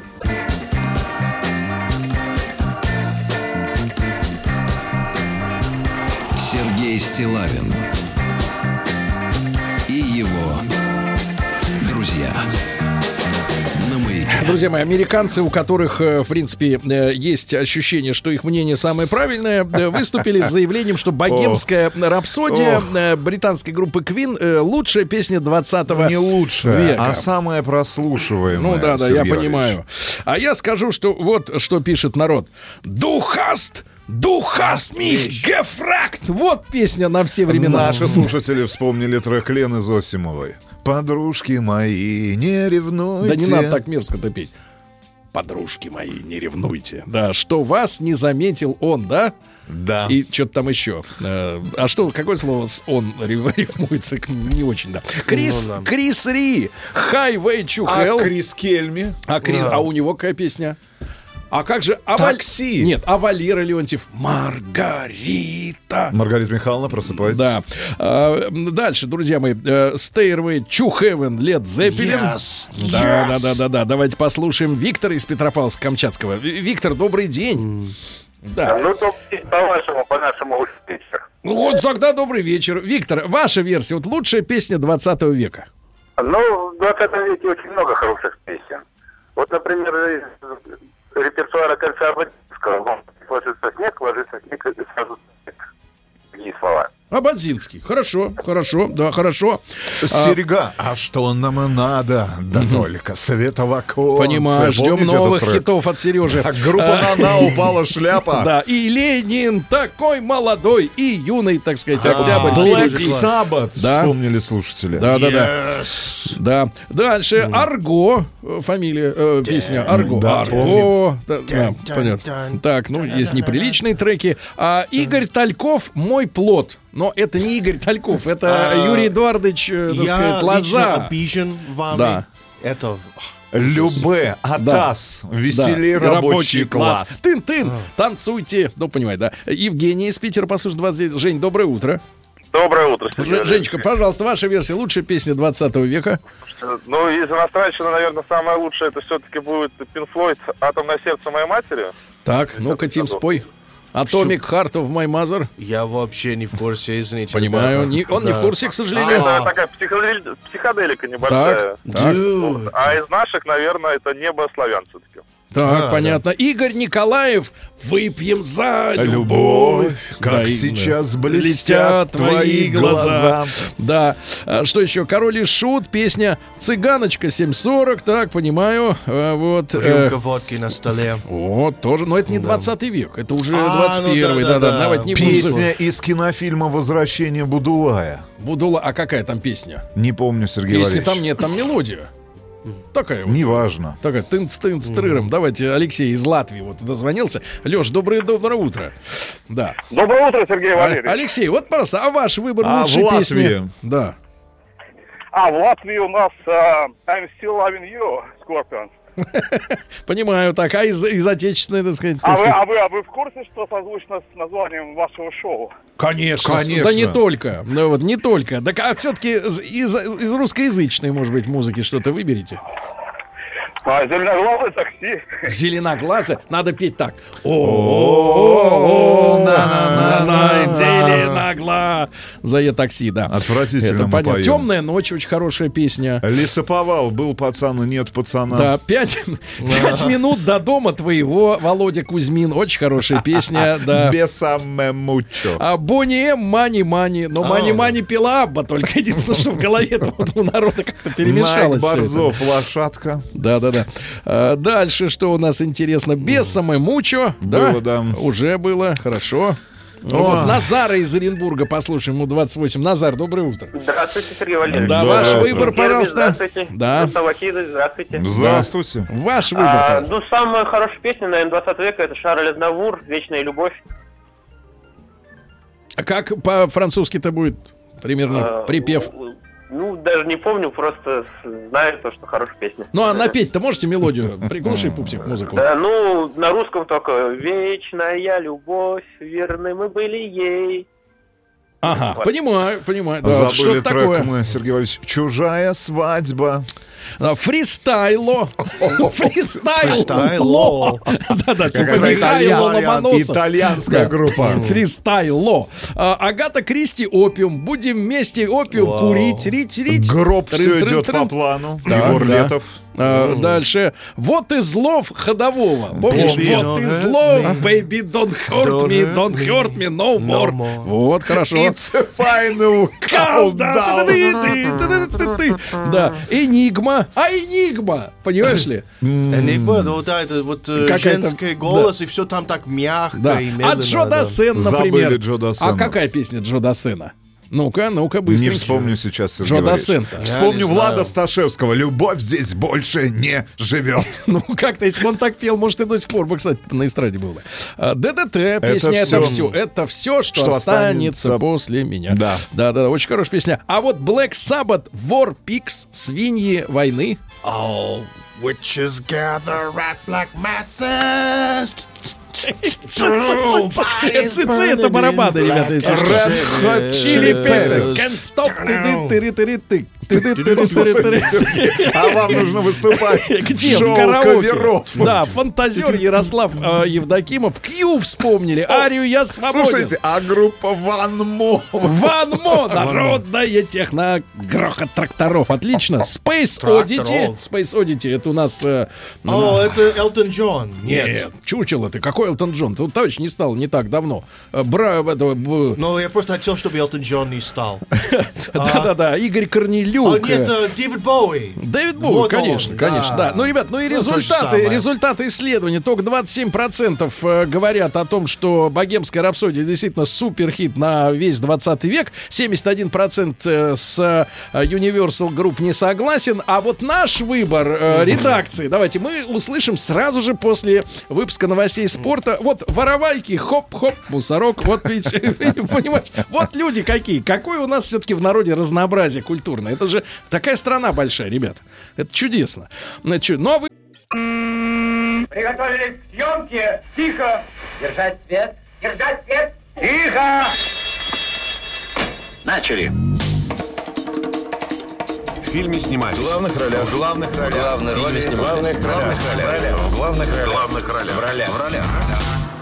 В ролях. А, да, друзья мои, я не хочу показаться, в общем-то, э, человеком, который растроган, потому что это выглядит непрофессионально в нашем случае. Но если честно, вот впервые в жизни я сегодня э, в ответном жесте пожал руку э, Сергею Витальевичу, и я очень, э, в общем-то, э, я бы сказал, возбужден. В хорошем Особенно, смысле. э, Он живой, э, реплика, конечно, с. Да-да-да, он живой. Абсолютно. Сережа, Он живой. Сережа, я как человек, который... как Дед Мороз, да? Он живой, как в рекламе. Я как человек, который вот каждый год, а, а иногда даже по несколько раз в год вижу вас э, в кинофильмах. И под- телевизионных сериалах. Подписан на ваш Инстаграм, где вы информируете да, о своей жизни и, и творчестве. Надо Срочно в ответ подписаться. Вы, вы человек, который э, в нашу жизнь вошли. Понимаете, да? И выйти не можете. Да, вас Так, больш... знаешь, Но не ворвался, вошел все-таки. Да, да, постепенно это началось Постепенно, в потому что 90-е, врывается конечно. ОМОН, да. да. Ребят, Сергей Безруков сегодня у нас э, в студии, и актер, и продюсер, естественно, и прекрасный, э, сказать, мужчина, и музыкант. Э, я думаю, что мы, э, Сережа, если вы не будете возражать после во второй половине программы э, познакомимся с вашим э, творчеством. Хорошо, спасибо большое. Потому что в этом году вышел ваш альбом. Да, не то слово, уже второй вышел буквально на днях. Второй. Смотрите, второй. Их всего два. Но э, не заржавеет, я думаю, что будет и третий. Но то, что их уже два, это о многом говорит. Был буквально с лета уже два альбома. То, конечно Да, же, ну, мы работаем как стахановцы практически. Да. И, э, конечно, не буду скрывать э, главное, э, главный повод для сегодняшнего визита э, Сергея Витальевича в эфир. Ранним утром. Да, ранним, ранним утром по пробкам. Я доехал. Знаете, каково это? Доехал. Ну, потому что А вы выпал. доехали или вас довезли? Знаете, доехали. Доехали. Вот. Конечно, доехали. Нет, довезли, конечно, потому что я успел немножко даже подремать чуть-чуть. Ну, просто Да. маленький ребенок, и поэтому, конечно же, экономишь практически вот в А любое время, даже поездки сюда к вам в прямой Сергей эфир. Витальевич, я вот вы сразу должны понять, мы первый раз знакомимся, но вы должны понять, я все-таки такой вот публицист, журналист старой формации, то есть воспитанный. Мы с вами ровесники одного года рождения. Вы, так сказать, кон- 73-й? Да, я в марте, вы значит, Крепче было, соответственно, крепче. Как вы Да. на всяком мудреце? Я- Крепче, я, раньше честно, крепче было. Я не умею задавать, не то что не умею, не могу набраться наглости задавать вопросы так, как это делают нынешние современные журналисты. В глаза народным артистам э, спрашивают достаточно э, гадостные вещи, да, поэтому я, вы можете расслабиться и получать удовольствие от нашей беседы. Вот, ничего, подвохов не будет, но м, э, понятное дело, что наш повод для сегодняшнего разговора это уже вышедший на экраны, правильно я говорю? Вот. А, фильм «Заповедник», а, сразу же скажу, что э, вот в прошлый, э, вы поправьте меня, если я ошибаюсь, но прошлый ваш э, дуэт э, с супругой, как вы как актер и она как режиссер, Анна, да? Да. Вот, а после тебя. Да. А, это поразительная работа, в которой, в которой я увидел вас, честно говоря, с другой стороны. Не потому, что вы играете э, гадину местами, Главное, да? не, не меня, не меня. Конечно, не вот, не кстати, персонажа. Но действительно, персонаж был довольно-таки жесткий. Вот буквально вчера я записывал а, новогоднее шоу, как раз Сережа Фильм делает а, с Женей Плющенко. И я просто там за- записывал за- закадровый а, текст, сказочный текст, который он делал «Лебединое озеро» они делают. Вот, и Сережа Филин, с которым мы, сказать, дружны, он смотрел а, этот фильм, и он, конечно же, был поражен, говорит, ну откуда в тебе это? Ты же, ты же абсолютно не балетный. То есть, ну, насколько ты почувствовал нашу жизнь, и насколько действительно ты стал абсолютно реальным. Я, говорит, уже шестой раз пересмотрел картины. Я говорю, Сережа, смотри, увлечешься, увлечешься, пойдешь сам сниматься в кино.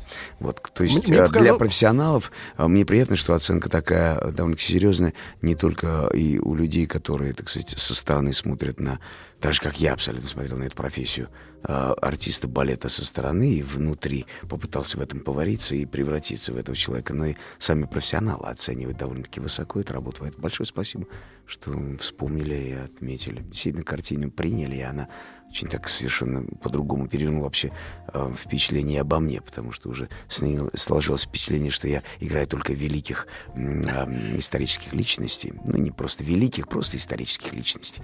Забывая, что я когда-то сыграл а, главного бандита России.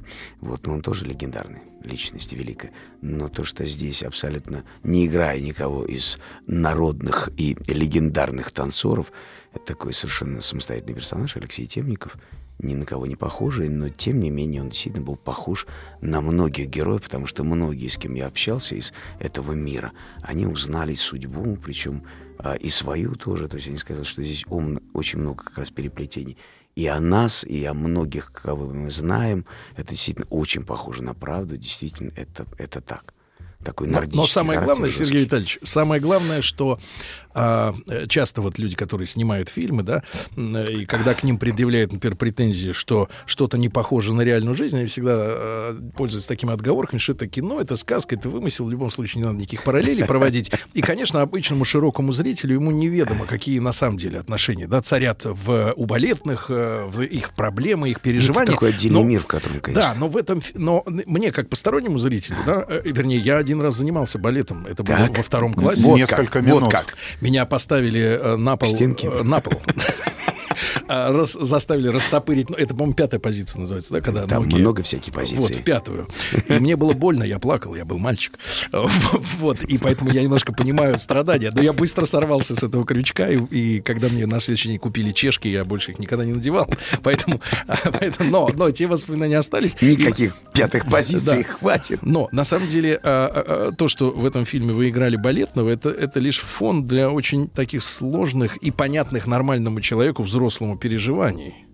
Потому что сначала ты смотришь на человека и думаешь, ну, чу- чу- чу- чудило, да, урод а, и, и Ну, к нему мерзавец. отношение, конечно, такое а совершенно... потом э, этот фильм Потом учит... начинаешь понимать человека. Этот и- фильм учит э, даже Не э, в ни до самом нет в самом пропащем человеке видеть все-таки зерно добра и человечного и, и- и понимать учит людей. Во всяком случае, начинаешь понимать вообще творческую личность. А что, что касается заповедника, то, конечно же, герой а, в данном случае все-таки у нас экранизация, но современная версия, потому что Аня а, по сценарию решила изменить а, главного героя с а, писателя Бориса, как у Довлатова, на рок-музыканта Константина. Это требовало именно современная версия а, и само кино.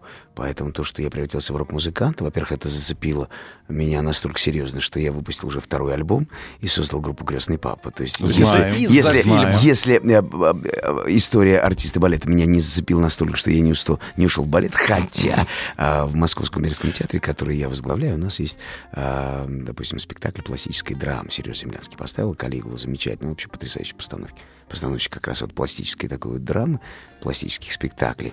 И я думаю, что, может быть, все-таки я когда-нибудь тоже выступлю в роли как раз артиста именно в пластическом таком, таком спектакле. Есть задумки. Но, тем не менее, что касается, допустим, этой роли, то, конечно, во-первых, Довлатов. Я счастлив был, что все-таки а, меня судьба свела все-таки с прозой Довлатова, потому что я не предполагал, что, может быть, когда-нибудь мне посчастливится вообще прикоснуться к прозе Довлатова, именно либо на сцене, либо в кино. И то, что Аня большой поклонник Довлатова, как и я, безусловно. Она вас заразила? А, нет, я, конечно же, конечно же, ну как, как любой интеллигентный человек, в здравом мысли, вообще здраво мыслящий человек в нашей стране должен любить Довлатова. Потому что Довлатов это, это человек, который все-таки, знаете, тебя как-то немножко так в таком, в здравом уме держит. Ты все-таки так адекватно оценишь ситуацию. Вот все происходящее вокруг, и читая Довлатова, ты все-таки, знаешь, как не увлеченно, а, так сказать, смотришь через розовые очки на все происходящее, а, так сказать, а, довольно-таки точно начинаешь разбираться во всей ситуации. Что касается, допустим, героя Довлатовского, конечно же, при творческом кризисе, при а, условии того, что тебя не издают, не печатают, а как, а, допустим, в в ситуации с моим героем, а, ты не можешь пробиться к своему слушателю. То есть а, то, что ты пишешь, ту музыку, которую ты пишешь, а, те песни, которые ты сочиняешь, это никому не нужно, говорят тебе продюсеры. Ты говоришь, почему? Тебе говорят, да нет, это не родин, это никому не нужно. Не это формат. Не формат. Такое э, страшное слово не формат, что во времена Довлатова было не формат, то, что ты пишешь, если он приходил к редактору со своими, допустим, со своей прозой, говорил, «О, старик, это, это никому не напечатано, во-первых, идеологически неверно, а это никому не нужно. И, собственно говоря, э, заруливали просто буквально на взлете тебя гасили и уничтожали. И ты не мог пробиться к своему читателю. Произошло это гораздо позже уже, когда он эмигрировал в Америку. А в данном случае, что касается моего рок-музыканта Константина, при всей легкости истории, потому что история очень легкая у нас получилась, красивая, легкая, а, при всей а, глубине, как говорится, происходящего драматизма, потому что все-таки история э, у нас довлатовская, и то, что, допустим, наши зрители, которым картина понравилась, я рад, хочу сказать огромное спасибо за отзыв, потому что отзыв это потрясающий. А, Вы почувствовали, читаете- поняли. вы читаете Конечно же, лично? я, конечно же, в соцсетях я общаюсь, и мне было важно, что, допустим, наш зритель, конечно же, есть и те, которые увидели только алкоголь в картине, ну, как, собственно, Это тоже прозе- неплохо. И тоже в прозе Довлатов видит алкоголика, да?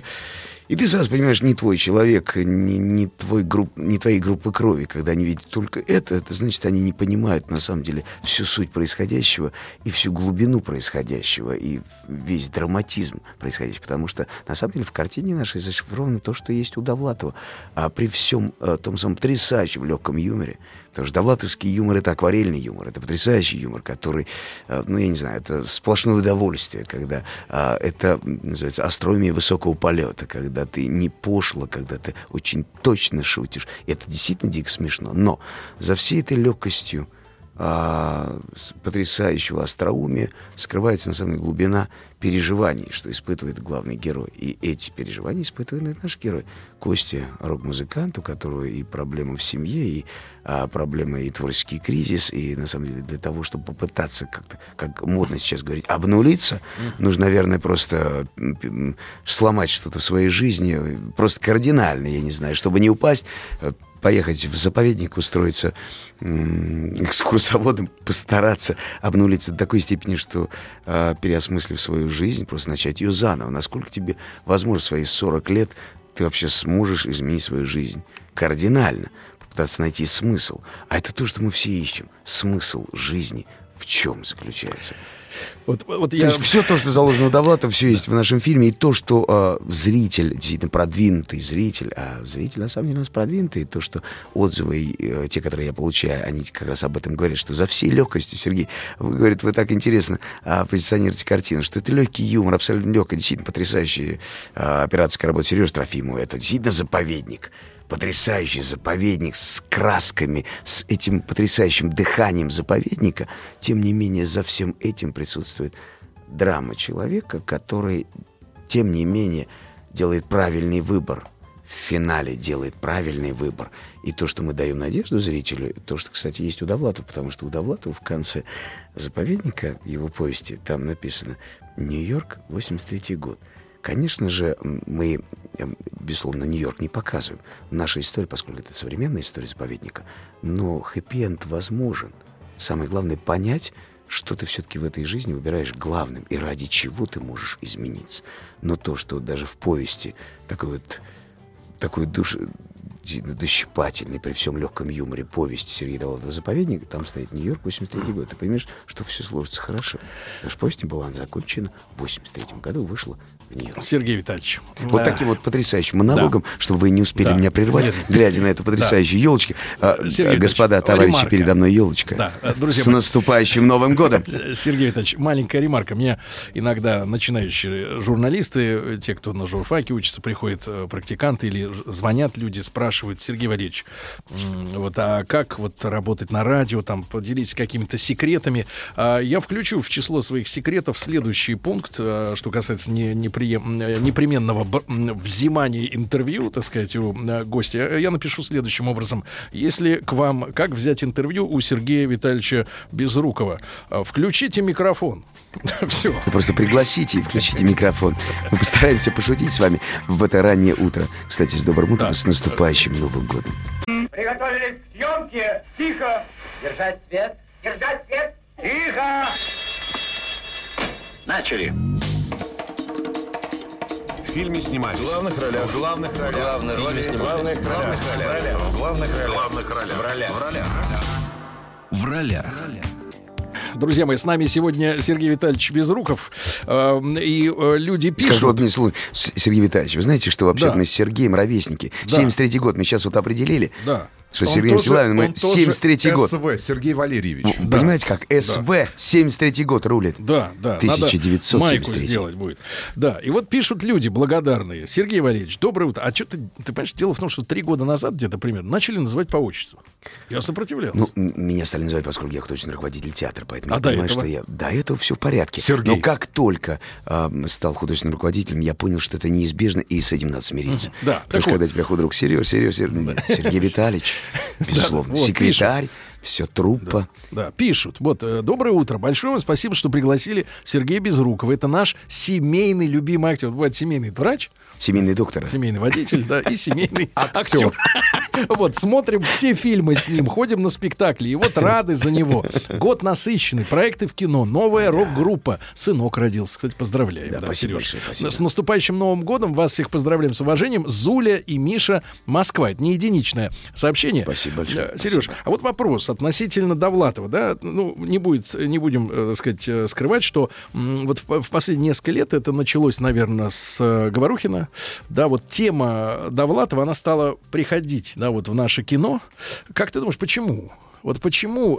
Было же время, когда, ну, никто не снимал про него ничего. Хотя были 90-е. И 2000-е тоже были. Все, все было, так сказать, достаточно относительно тихо, без громких, так сказать. Почему он стал И востребованным? актуальным. Ну, тут, э, как всегда говорят, для души, да, когда что-то есть для души, когда чего-то не хватает, э, такая, знаете, жажда или нехватка воздуха, когда, допустим, в, зага- в загазованном, допустим, пространстве в Москве, ну, иногда такое бывает, конечно же, хочется глоток чистого свежего воздуха, особенно такого чистого свежего юмора, такого хорошего юмора. Ну и, конечно же, опять же, поговорить о человеке. Я думаю, что настало время, опять же, вернуться к человеку. И то, что, опять же, наша картина — это заход современного входа, современного, безусловно. И то, что, опять же, а, и Кате Довлатовой, и Лене Довлатовой, а, мы же обратились, чтобы нам разрешили современную версию. Да, нам разрешили, официально К разрешили. Да, наследники творчества Сергея Донатовича разрешили а, поменять героя на руку музыканта, то есть, на самом деле, именно с разрешения наследников творчества Довлатова.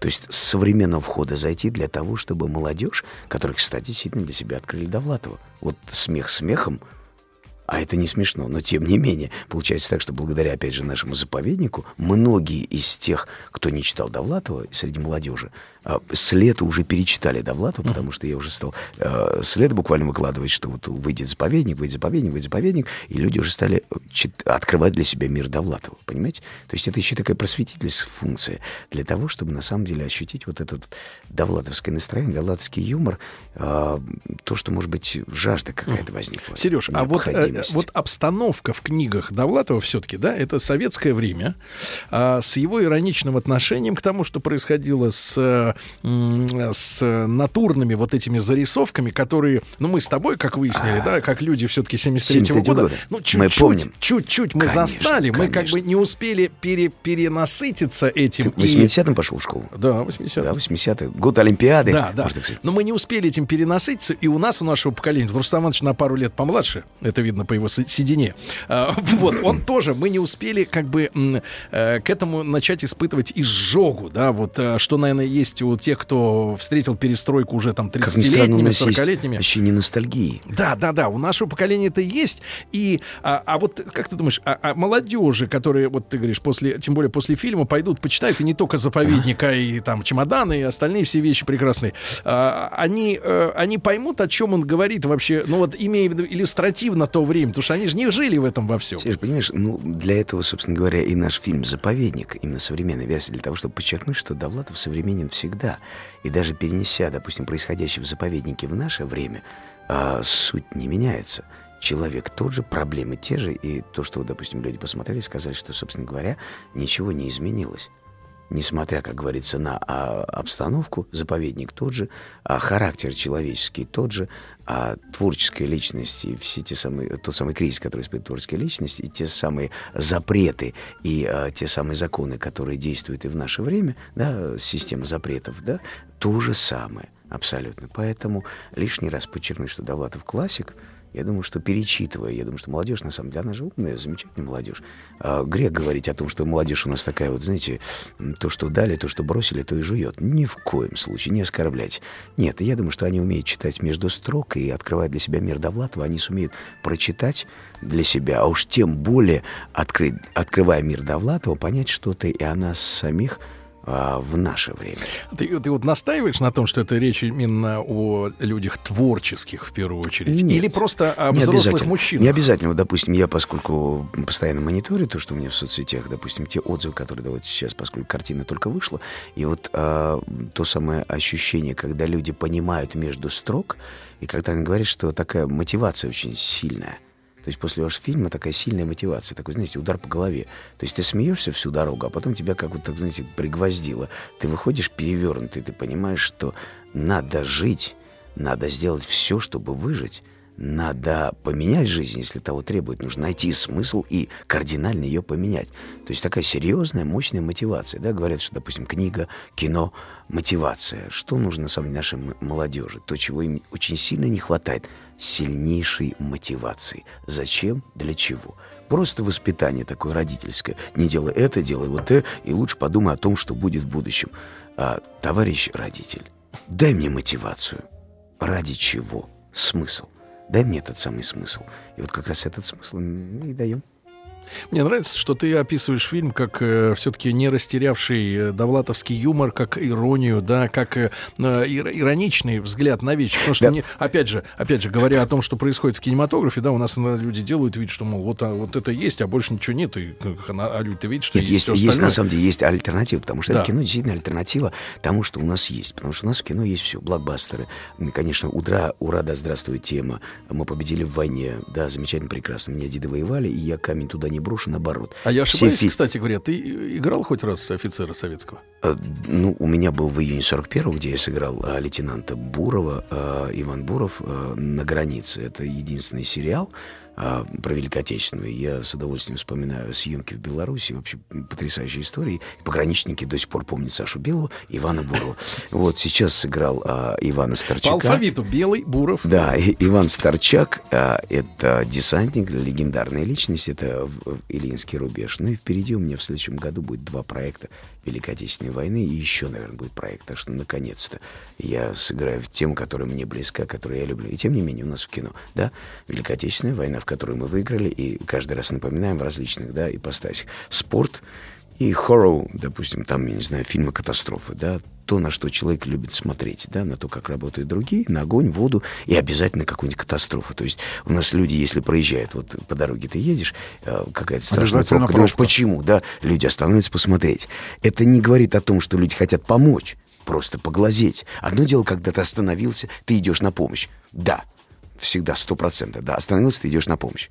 Нет, люди просто останавливаются, чтобы посмотреть. Так вот, это тот самый интерес зрительский, который, так сказать, в кино присутствует. Но, господа, есть альтернатива, есть заповедник. То есть то, что, допустим, для души, для мотивации. А когда мне говорят, что, вы знаете, вы в кино еще там много курите. Я, поскольку играл рок-музыканта, я превратился в него. Кожаная куртка, серебро, да, вот эти серебряные цаски. Человек, рокер со стажем. И когда мы решили убрать сигарету с режиссером, с моей женой, Ага. мы подумали, что мы каким-то образом, простите, а, прямо в эфире сказано, производим некую кастрацию. а, Очень хорошее потому слово. что, честно говоря, а вот на самом деле, потому что образ, он настолько законченный, и когда рокеру убрать еще и сигарету, мы поняли, что это, ну, как у Высоцкого убрать сигарету, я не знаю. там. Сереж, а вот не могу не Я спросить. в жизни не курю, но мы решили все-таки такой, знаете, такой законченный образ, когда еще сигарету убрать, он еще не пьет, не курит, ну, то есть совсем не Не рокер. рокер. То есть совсем не рокер. Ну, есть у него изъян, безусловно. А, б- да, каюсь, но тем не менее, это опять же а, то, что нельзя было оторвать от образа. Да, образ существует, но то, что люди, безусловно, между строк увидели эту самую мотивацию при легком довлатовском потрясающем юморе, юморе ту самую мотивацию подумать о душе, о человеке, вот что важно. И это та самая альтернатива.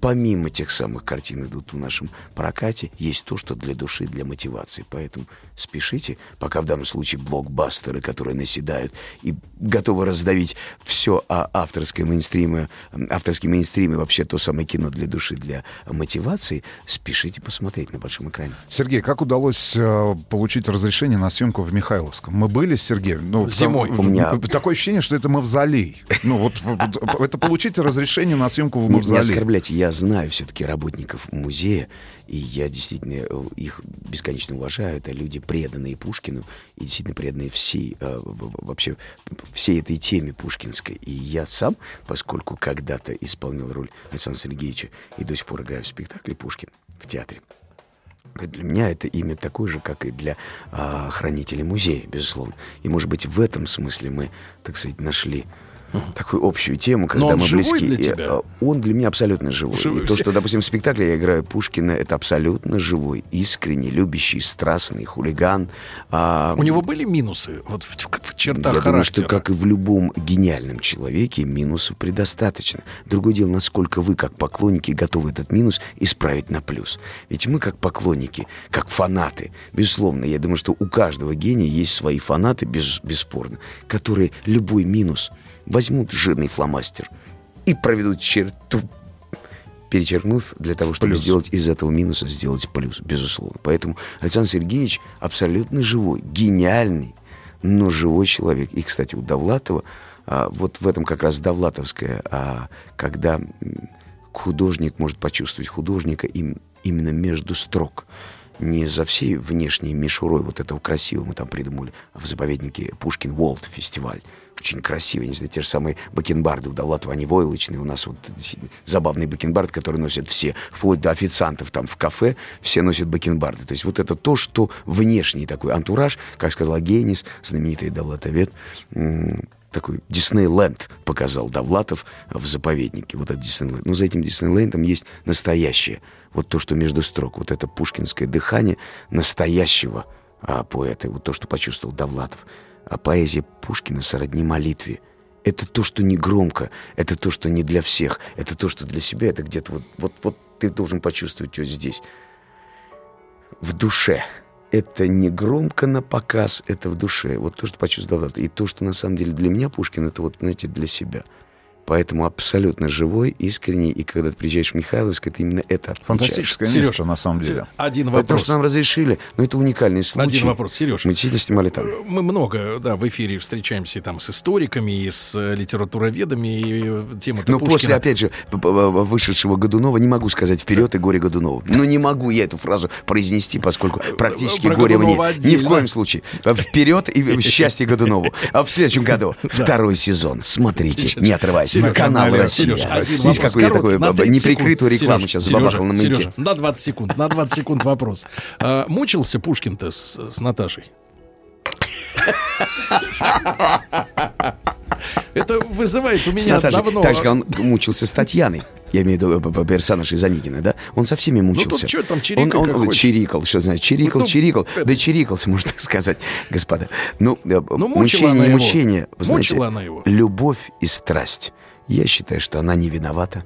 Если говорить о Наталье Николаевне Гончаровой, то есть мы имели в виду, дорогие слушатели, не Наташу, а, не, А Тусь- не Тусю, да. не Таточку, а все-таки Наталью Николаевну Гончарову. Вот, поэтому, э, господа, не то, что мучился, он был страшный. Приготовились к съемке. Тихо. Держать свет. Держать свет. Тихо. Начали. В фильме снимались. В главных ролях. В главных ролях. Главные роли снимались. главных В главных ролях. В главных ролях. Главных ролях. В ролях. В ролях. В ролях. Друзья мои, э, Сергей Витальевич Безруков у нас сегодня в студии, и вы знаете, что в кинотеатрах э, на лучших экранах э, страны картина «Заповедник». Но не во всех, это еще надо найти. Ну, я поскольку- говорю, на лучших. Да, да, на лучших, На на лучших, лучших, и не во всех. Вы знаете, меня вот в соцсетях спрашивают, «С- Сергей Витальевич, мы готовы пойти, в нашем городе нет.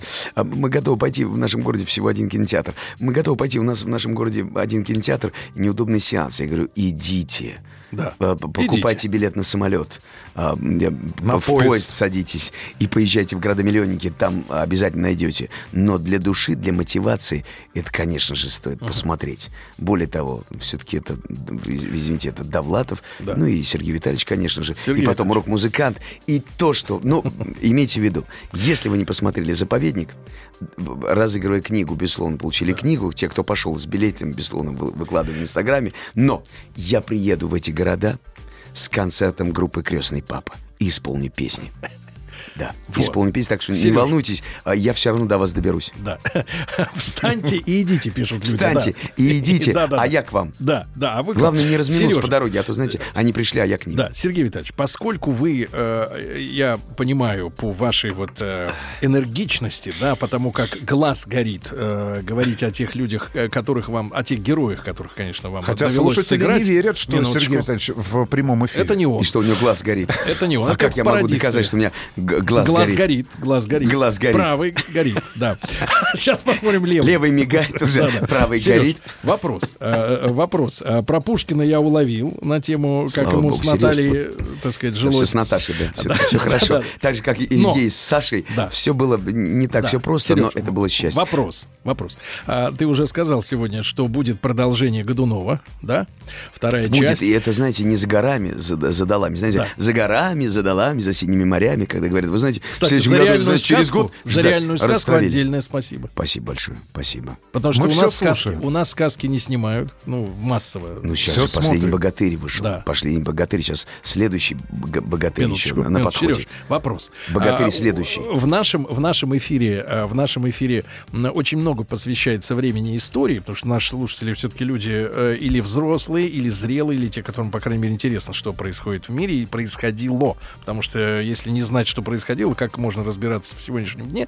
Э, ты сыграл Годунова, вот, и мы так вот э, во время рекламы обмолвились парой слов о том, что ты сам до этой роли, до того, как изучал, да, вот эти материалы о нем исторически, не попсовые, а вот глубокие, да, э, был о нем не самого лучшего мнения. Ну, не то, что но... попсовый, все-таки Борис Годунов, трагедия Александра Сергеевича Пушкина, Не-не, не, я не не- столь попсовое произведение, оно, конечно же, его ставит, и Невозможно оперным. На самом деле, а, б- Годунов — это бренд, потому что а, у нас же называют из царей, конечно же, Романов Николай II, но я имею в виду за рубежом, и, конечно, Годунов. Годунов — это, так сказать, в английской транскрипции Годунов, поскольку опера Годунов, то, конечно, это мировая классика, и, безусловно, Годунова знают, так же, как Ивана Грозного, Годунова, ну и Романов. Все остальные, в принципе, особо. Ну, Петра Первого, да, ну, поскольку он, как говорится, так сказать, ломал об колено страну. и, так сказать, да, на их да, манер, поэтому на на их на их манер, манер, да, да. да, Но, честно говоря, Годунов действительно бренд. Но то, что я действительно поменял мнение о нем кардинально, и я уже не могу с такой легкостью произнести фразу «Вперед и горе Годунова». Раньше-то я, э,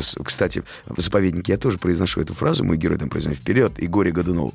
Но, господа, сейчас не могу, просто язык не поворачивается, потому что почитал специальную литературу, поскольку у нас был консультант э, Борисов Николай Сергеевич, замечательный историк как раз по 16 веку, и он как раз э, мне посоветовал, и я читал замечательную литературу. Это сборник, опять же, а, всех, а, всех исследований, опять же, летописных, всех сведений о том времени и о двух царях. О Федоре Иоанновиче, а, то есть, да, о том самом царь Федор, кардинально тоже поменял о нем мнение, потому что то самое мнение о неком недалеком правителе, таком, знаете, благостный, такой дурачок на престоле, это неверно. Федор Иванович был не таким, да, благостный, да, набожный, но не был дурачком.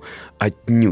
Это тоже такое мнение, которое повелось, да, ну, опять же, благодаря историкам, которые и то же самое Карамзин и так далее. То есть некое, то есть утвердили некое мнение о нем. Так же, как и о Годунове, такой царедворец, а, а у Пушкина он, да, взять палача и сам в душе палач. Вот, хотел спросить-то Вот про крылья- малюту-то. Малюта-то стоящий был. Малюта, малюта черт. А, Ну, как сказать, так же, как и к Ивану Грозному, а в основном это западные свидетельства. Все то, что мы знаем о России, о э, Рюриковиче и Борисе Годунове и том времени, это все западные свидетельства. Равно как убийство Иоанна и его собственного сына, это все из западных Ну и нынешний источников. термин «большой террор» тоже придумали, не у нас. За- западные, западные источники, к великому сожалению, э, э, к России относились тогда так же, как, собственно говоря, и сейчас, поэтому удивляться нечему. Так вот, поменять кардинально мне не пришлось, э, почитав э, уже такую специальную литературу, я открыл для себя совершенно другого Годунова, и то, что в нашем сериале он представлен совершенно другим человеком, я думаю, что мы вступились, во-первых, за всю династию Годунов, потому что стерли, уничтожили, просто всячески надругались. А поменять мнение и, на самом деле, сложить другой образ для нас было важно. То, что впереди а, второй сезон, и там уже царь Борис на престоле, и то, что приходится ему переживать, и давление трона, и те проблемы, которые обрушились на его голову, и, опять же, голод, который... Два Ну, года мы голода. будем ждать. Это, Мы это, будем- ну, это, Сережа, это. Сережа, а, к Да. сожалению, мы не успели послушать крестного папу. Поэтому приглашаем папу в эфир с, потом с группой. С группой, с группой. С группой. С на живой концерт. На живой концерт? Конечно. Пятницу. Да не вопрос. Как-нибудь. Как-нибудь в Как-нибудь. пятницу, но уже после Нового Да, года, а сейчас друзья с мои, наступающим. э, Друзья мои, книга «Заповедник» Сергея Довлатова будет у нас разыгрываться в эфире. Ну Фильм и в кинотеатрах. «Заповедник» в кинотеатрах. Сергей Витальевич, спасибо. Спасибо большое.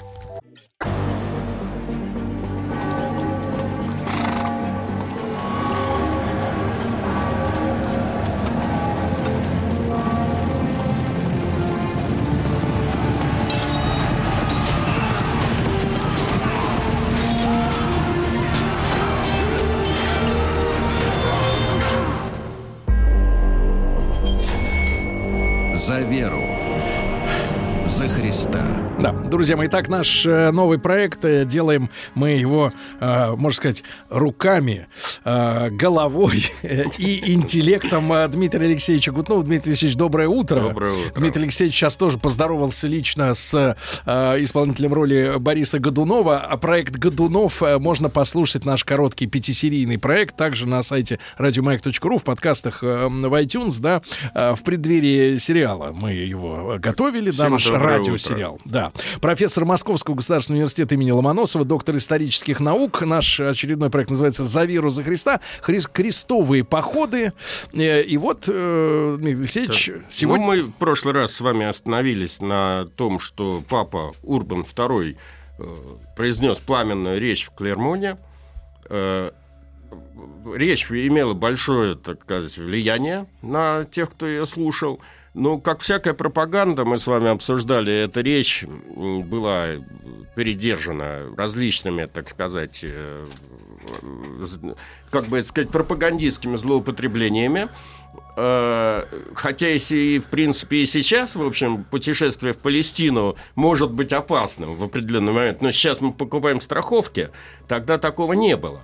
Но, тем не менее, значит, э, в Палестине, в принципе, паломники могли появляться. Так вот, э, те слушатели э, Урбана, на которых была рассчитана эта речь, это прежде всего графы, герцоги, э, те люди, которые рыцари, которые должны были по мысли Святого Престола первыми пойти в поход, они, в общем, будучи обремененными собственностью, крестьянами, обязательствами, ну, как-то поначалу вяло на это все дело отреагировали. Э, Зато у Урбана была масса других, более благодарных слушателей, которые сразу же захотели, э, нашили себе кресты на одежды, и, приняв крест, как тогда говорили, направиться э, на освобождение гроба Господня. А, Тут надо иметь в виду, что э, как бы для того, чтобы принять крест, было достаточно нашить этот красный крест себе на, на одежду. Красный. Да. Отсюда идет красные кресты тамплиеров на белых, на белых плащах. И э, в принципе Святой Престол давал определенные преференции тем людям, которые пойдут в Палестину. Ну, в частности, кредиторы не имели права э, взимать долги. Пока Э, не вернется. Да. Э, Те, кто покушался на имущество крестоносцев, значит, предавались анафеме, безусловно. Э, Ну, были там... В общем, налоговые льготы серьезные. Налоговые льготы были серьезные. И тем не менее, э, первыми в Палестину пошли отнюдь не люди, которые могли платить налоги. А, Дело в том, что в средние века э, было довольно много э, других людей, которые, в общем, в принципе, были менее обременены вот этими всеми обязательствами и более легки на подъем. Кто это был? Ну, мы с вами обсуждали, что, в принципе, э, феодальный строй связан с распределением земли в той или иной степени. То есть э, сеньоры раздают земли вассалам и тому подобное.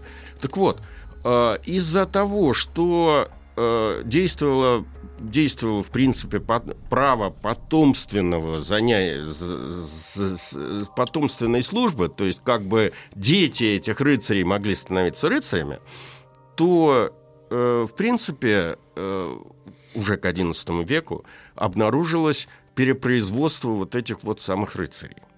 А каждый феодал имел довольно большую семью. Я понимаю, что до конца XIX века детская смертность была велика, но все-таки у сеньоров, у герцогов, графов, баронов было Чуть больше лучше, шансов. чуть лучше условия Чуть были. лучше были условия. Старший наследовал службу и, э, так сказать, э, феод своего, э, поместья своего отца, младшие должны были выслуживаться. То есть получать заново какие-то поместья. В итоге главным дефицитом в этой всей ситуации была земля. Отсюда и шли постоянные войны между государствами и войны этих феодалов друг с другом. Э, И э, из-за этого образовался целый слой э, вот того, что у Сервантеса существует, безземельных рыцарей. Но Сервантес поместил Дон Кихота в другое время и в другое место. А мы с вами имеем XI век, огромное количество вот этих вот людей, которые по статусу являлись э, рыцарями, может быть, даже были посвящены или там латы имели, но земли они не имели. Соответственно, они были бедными. Э, Даже эпос, как вы знаете, такой существует, ну, типа э, легенда о короле Артуре. Или песня, о Гола- э, песня Роланде, значит, э, сложилась такой, такой вот идеал бродячего бедного рыцаря, который совершает подвиги во имя э, прекрасной дамы. Но на самом деле реальность была совершенно другой. Этим людям надо было что-то есть, они скапливались в банды, грабили на больших дорогах. И, в общем, э, откровенно говоря, э, это была большая проблема То есть, если на сегодняшний манер такая гламурная банда. Э, Ну, можно назвать и так. И э, э, этот горючий материал надо было куда-то деть. Поэтому одним из э, способов их удалить, э, это был тот же самый крестовый поход из. Европы. То есть Это слить лишних. Да, это одна часть вопроса. Другая часть вопроса заключалась в том, что э, вот мы, мы с вами живем в достаточно благополучное время. В конце концов, даже если где-то на планете происходит неурожай, то существует продовольственная программа ООН, там разного рода комитеты, общественные организации, которые помогают, не дают умереть. Ну, так нам кажется, по крайней мере. По крайней мере, отсюда нам так кажется. Ну, леваки, разные социалисты говорят о том, что как бы если у нас было бы более справедливое распределение на планете всех богатств, то вообще бедных не было бы. Но неважно. Э, Не так обстояло дело в средние века. Во-первых, уровень агрокультуры был гораздо ниже, чем сейчас. И соответственно, любое там изменение, ну, какие-нибудь наводнения, похолодания, там, неурожай. Приводили к голоду. Поэтому появлялось огромное количество людей, готовых в любой момент сняться с места и двигаться куда угодно, потому что им это было, ну, это способ выживания. Иначе они просто погибнут. Я уже не говорю о том, что мы обычно со школьных учебников себе представляем таким образом, что злобные феодалы угнетают крестьян. Давайте вот на сегодняшний манер рыцарь-беженец. Ну, Может быть и так. А, Так вот, ам, э, на сегодняшний манер мы, мы думаем, что злобные феодалы у- у- угнетали, значит, этих бедных крестьян, за чего они восставали. Но во время-то голода феодалы должны были заботиться или войны своих крестьянок, пускать под стены замка, там, давать какой-то хлеб. Ну, Когда им самим было нечего есть, они, естественно, выталкивали этих людей подальше. И вот эта вот горючая смесь первым услышала призывы папы Урбана II. Более того, у них появились свои идеологи. Э, Ну, например, военную часть похода возглавил такой человек, э, известный человек э, в, во Франции и в Германии, которого называли либо Вальтер Галяк, либо э, э, Готье э, Нищий. Почему нищий? Потому что у него фамилия была или sans avoir, то есть по-французски безденежный, как бы нищий. Некоторые историки утверждают, что это место такое есть, действительно, Блуа, там, Сан-Савуар, но вполне возможно, что это просто деклассированный как бы рыцарь. А идеологическую часть похода возглавил другой подвижник, гораздо более опасный. Э, И это Пьер или Петр Амьенский, человек очень почитаемый в городе Амьен во Франции. Он побывал в святых землях, в Иерусалиме, убедился в ужасном положении христиан в святых землях, по- побеседовал с местным патриархом Симоном, э, добился аудиенции, вернулся в Европу, добился аудиенции у Папы Римского, Папа Римский его выслушал и э, дал ему, э, ну, разрешил ему, благословил на проповедь. И вот этот самый Пьер пошел по всей Европе, начиная с северо-немецких земель и кончая французскими землями, прошел там много земель и стал поднимать людей. И поднял две или три армии. И все эти люди, перед тем, как эти все гранды, герцоги и графы раскачивались, все эти люди снялись с места, и начиная с Рейнских областей, с Кёльна, с э, э, Любека, значит, двинулись в Палестину э, двумя армиями. Причем, э, как всегда это бывает, ну, там никакой организации не было. Это отдельный вопрос. Представьте себе такое разно, разношерстное воинство, даже рыцарское. Это, ее надо организовать и направить в нужном направлении. Теперь представьте себе, что это полчище, можно сказать, двигается по Саранчи. Рейну, по э, Дунаю, э, значит, грабит все на своем пути, ворует. Это сколько их было? Я не говорю про еврейские погромы. Просто они там как бы уничтожили это, э, евреев в Кёльне, в Магдебурге, черт что. Ну, в абсолютных числах э, каких, Вы знаете, там, было, количестве там было можно- две армии. Одна армия, которую Пьер, этот э, Петр Пустынник, привел э, в, э, к стенам Константинополя, составляла что-то такое около 30 тысяч человек. И почему она поредела, интересно? Потому что, когда они шли через венгерские земли, их грабеж был такой, имел такие масштабы, что венгерский король совместно там, значит, с болгарами, с византийцами армию выставил, чтобы их остановить. В сражении у города Ниш они где-то четверть этой армии порубили, но остальные шли дальше. Как это? И, и дошли до Константинополя. К ним присоединилась вот эта вот армия Галика, которая, которая шла из Германии. Значит, и вся это, все, все эти полчища собрались вокруг Константинополя, создавая как бы большую проблему э, византийским властям. Понимаете, они ждали, что придут какие-то, значит, рыцари без страха и упрека, а, а пришла эта толпа, которая, извините, э, требует еды, гадит, грабит, если их не кормят. Понимаете, что, что с ними делать? Потом они стали проникать в Константинополь, устраивать там какие-то грабежи, и в итоге, э, значит, э, Алексей Камнин, император, почел за благо, ну, если люди хотят воевать, пусть воюют. Значит, он просто их всех посадил на корабли и переправил через Босфор. И там они, значит, расположились большим лагерем в, э, в районе Цвинота. И э, их пыл был... Петр, э, этот самый пустынник, там присутствовал. Пыл этих людей был настолько велик, что э, они продолжили свое движение к Никее. По дороге взяли несколько городов с налету. Просто как бы. А мимо шли. Ну, Ну так, да. так, так много никогда не шло там. Вот. Э, Значит, э, и... э, Ну, Такой правда- прообраз желтых жилетов, такое ощущение. Да, Только да. белых. Да. И- Но э, когда серьезные турецкие, значит, как бы эти султаны, там какой-то э, этот эм, Арсалан был, э, э, значит, понял масштаб. И кто это, что это за люди, он, конечно, разделался с ними в два счета. Каким образом? Ну, э, те города, которые они взяли, он блокировал просто, отрезал от источников питья, и вскоре эти самые крестьяне сами сдались. И большая часть из них была перебита, э, какую-то часть, значит, э, оставили э, в качестве рабов наиболее молодых, как бы, людей. А затем он в район этого Свинота направил своих каких-то лазутчиков, которые э, слух, э, значит, распустили о том, что э, рыцари идут на Никею. То есть пришло, пришло уже основное рыцарское войско, которое направляется к Никее. Лагерь снялся с места, направился к Никее, и по дороге э, им устроили засаду.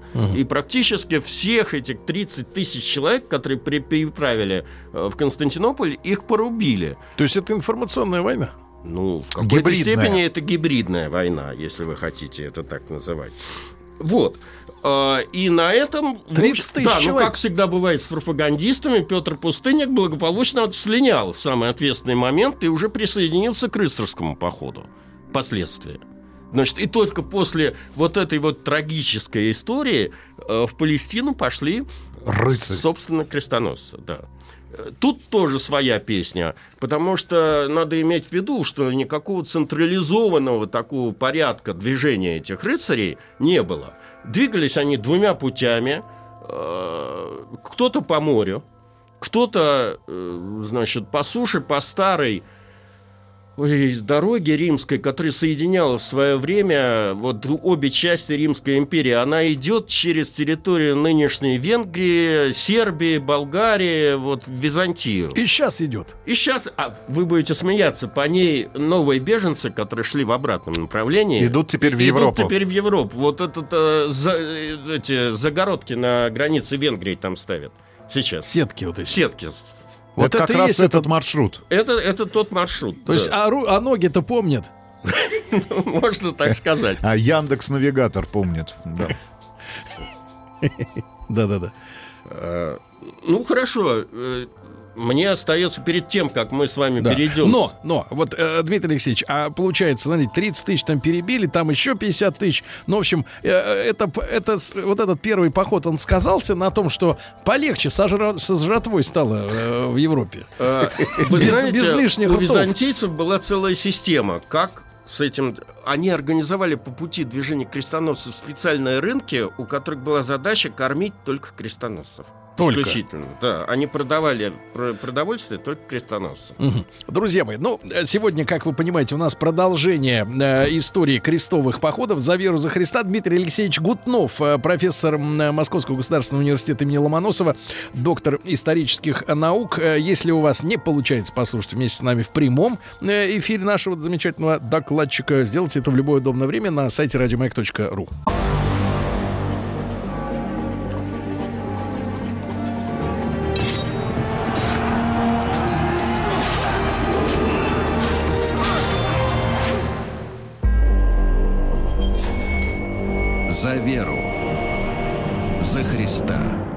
Итак, с Дмитрием Алексеевичем Гутновым, профессором МГУ и доктором исторических наук, мы продолжаем разговор о крестовых э, походах. И, наконец, когда армия э, Голопятчины была разбита, Да. вот, э, в дело... Появились под Константинополем, появились уже более серьезные люди, которые привели с собой э, более серьезные контингенты. Да. Я имею в виду, из различных частей Европы двигались э, к Константинополю братья Готрид, Готфрид, Исташ и Балдуин Бульонские. которые- Болдуин?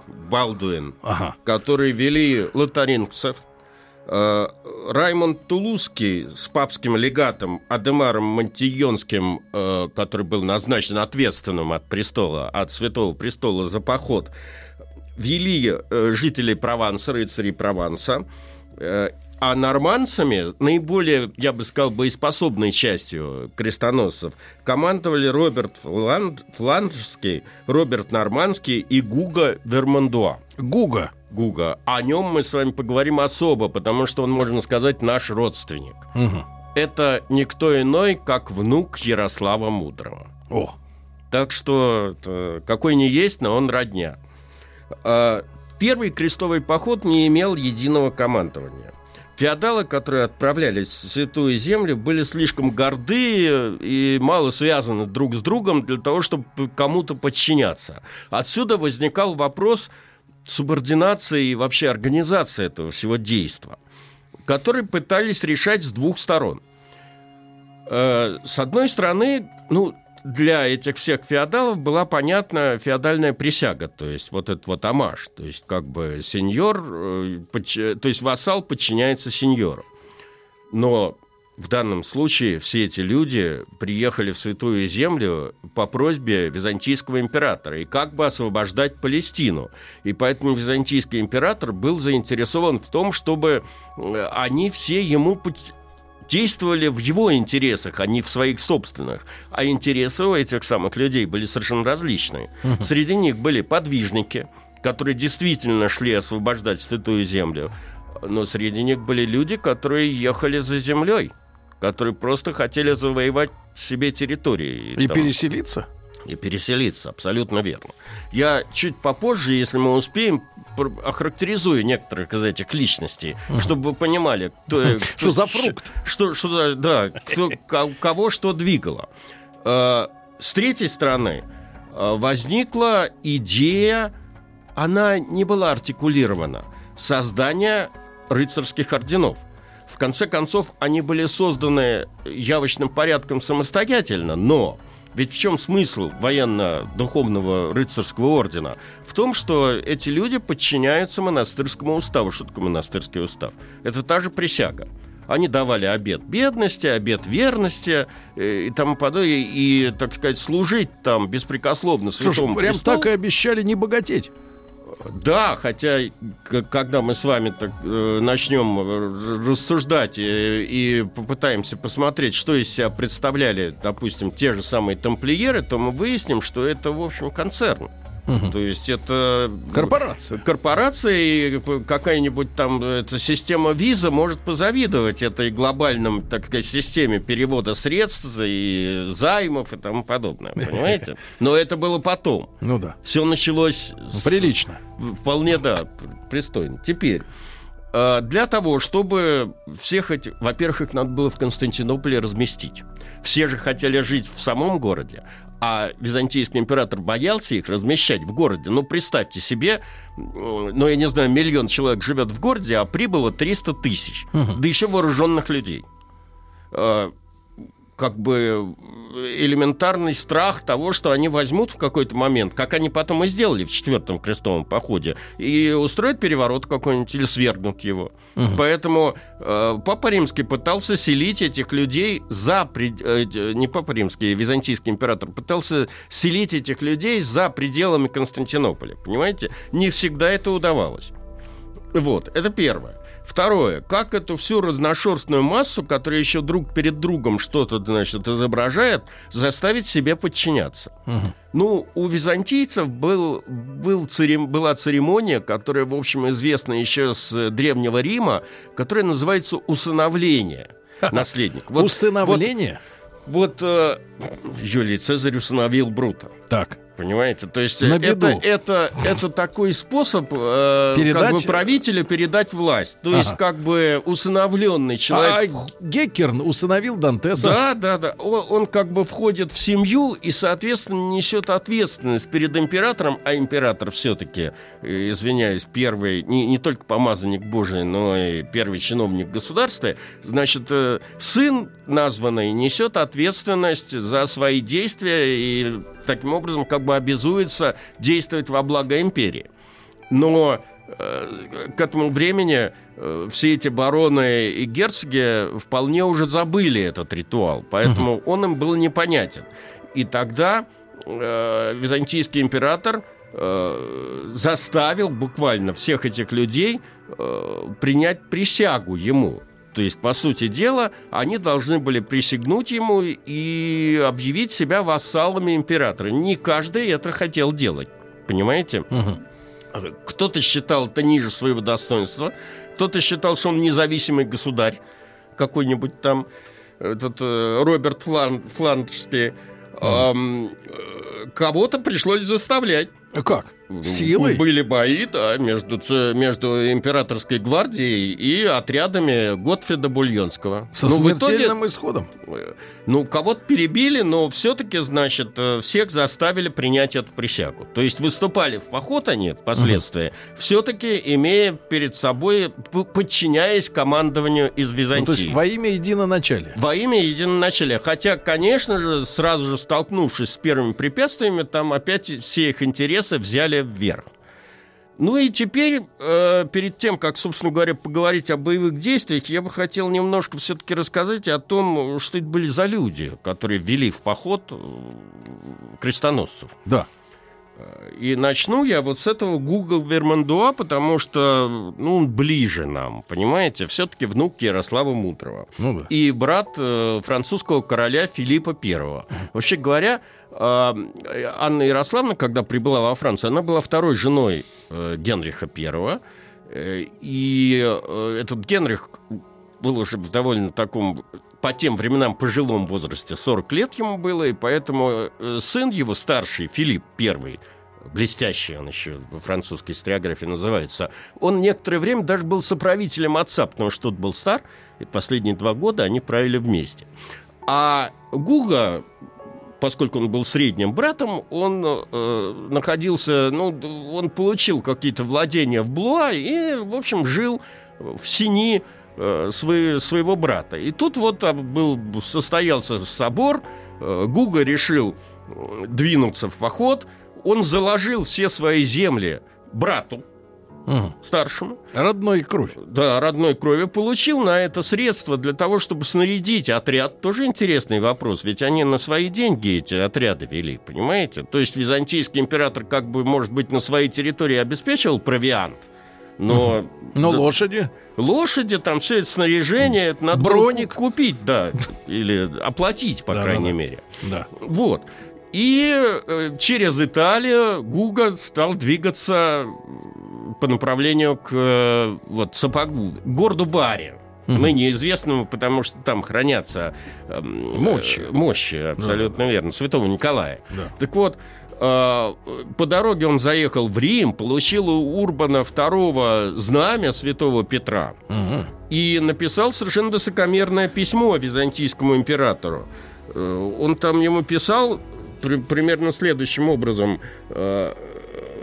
«Знай, Дука, известно ли тебе, что господин наш Гуга вот-вот прибудет, и что он несет с собой золотое знамя святого Петра из Рима? Знай также, что он глава всего войска франков». Но Да. это он загнул. Знай на самом и деле. умей. Вот.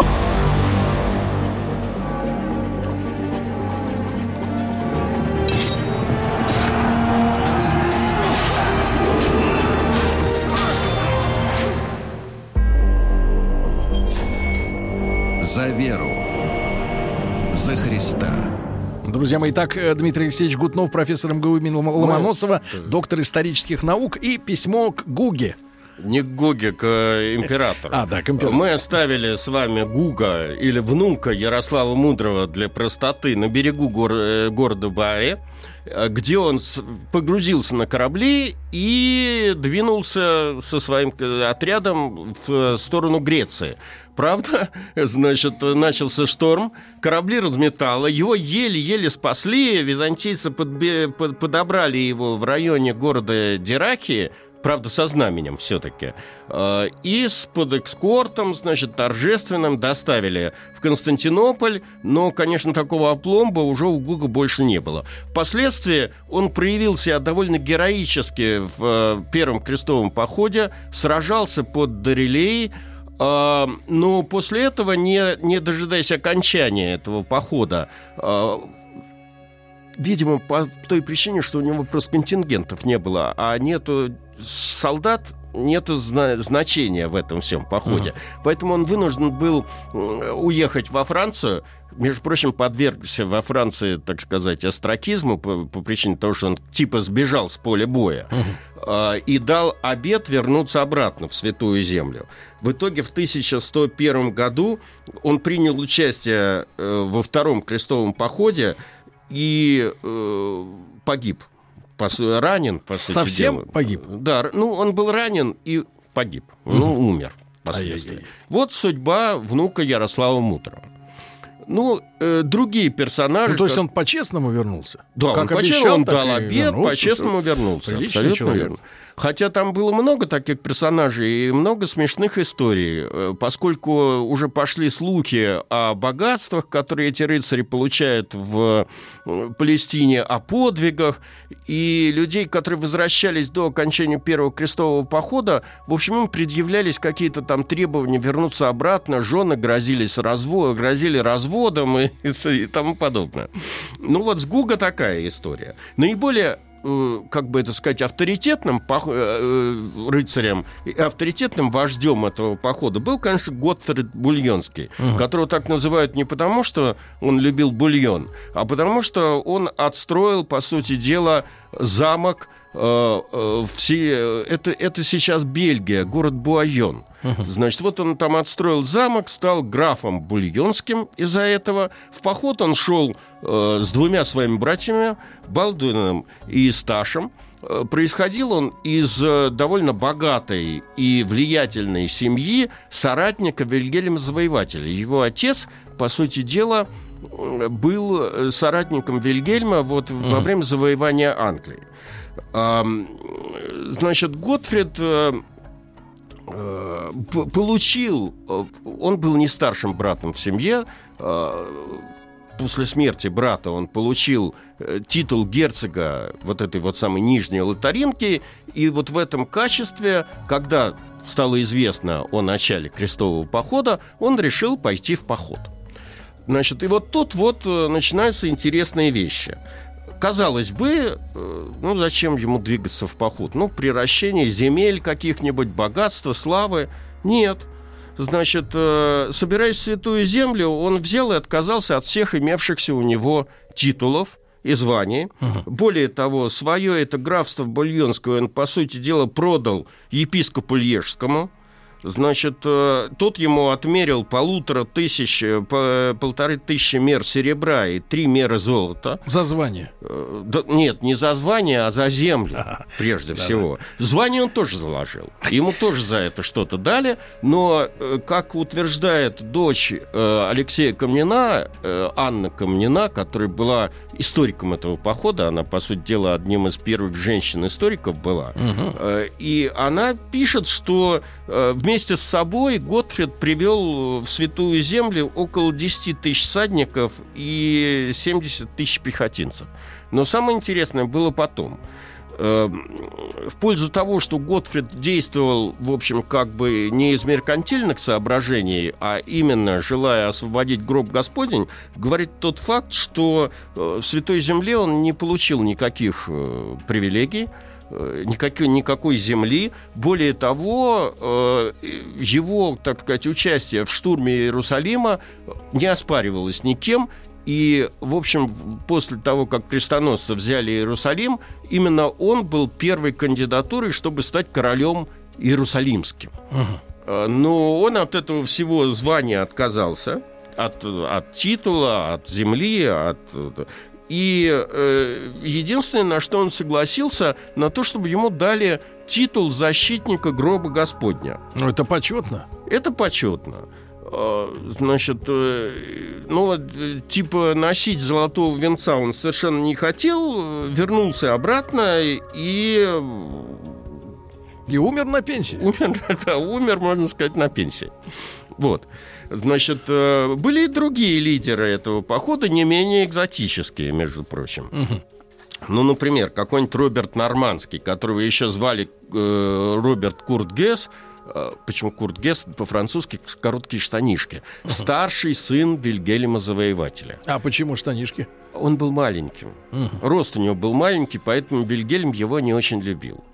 Видимо, сейчас у нас начнутся новости, и я не успею про него рассказать. Но мы тогда отложим этого товарища на следующую нашу встречу. Безусловно, да, мы еще двух-трех э, Да. руководителей Или- похода. Дмитрий вами- Алексеевич, а э, вот и отправляясь из своих мест, из того же так Буайона, э, сколько они добирались-то времени до э, места? Вы знаете, э, начало похода было назначено на август 95 года. Соответственно, вся логистика была выстроена на то, что рыцари придут к, в Константинополь где-то весной 1000, ой, да, 1096 года. Так оно и случилось. Э, Три месяца ушло на утрясание всех формальностей, и только осенью 1096 года э, первые крестоносцы переправились через... э, Ну, не- некуда спешить, правильно? Вся, Конечно. вся жизнь впереди. Да. А, Дмитрий Алексеевич, огромное спасибо. Дмитрий Алексеевич Гутнов, доктор исторических наук. Э, Можете наш проект новый, который называется «За веру за Христа», посвященный крестовым походам, послушайте на сайте радиомаяк.ру, в подкастах, в iTunes, где угодно. Дмитрий Алексеевич, огромное спасибо. Товарищи, одевайтесь теплее. До завтра. До следующего раза. Еще больше подкастов на радиомаяк.ру.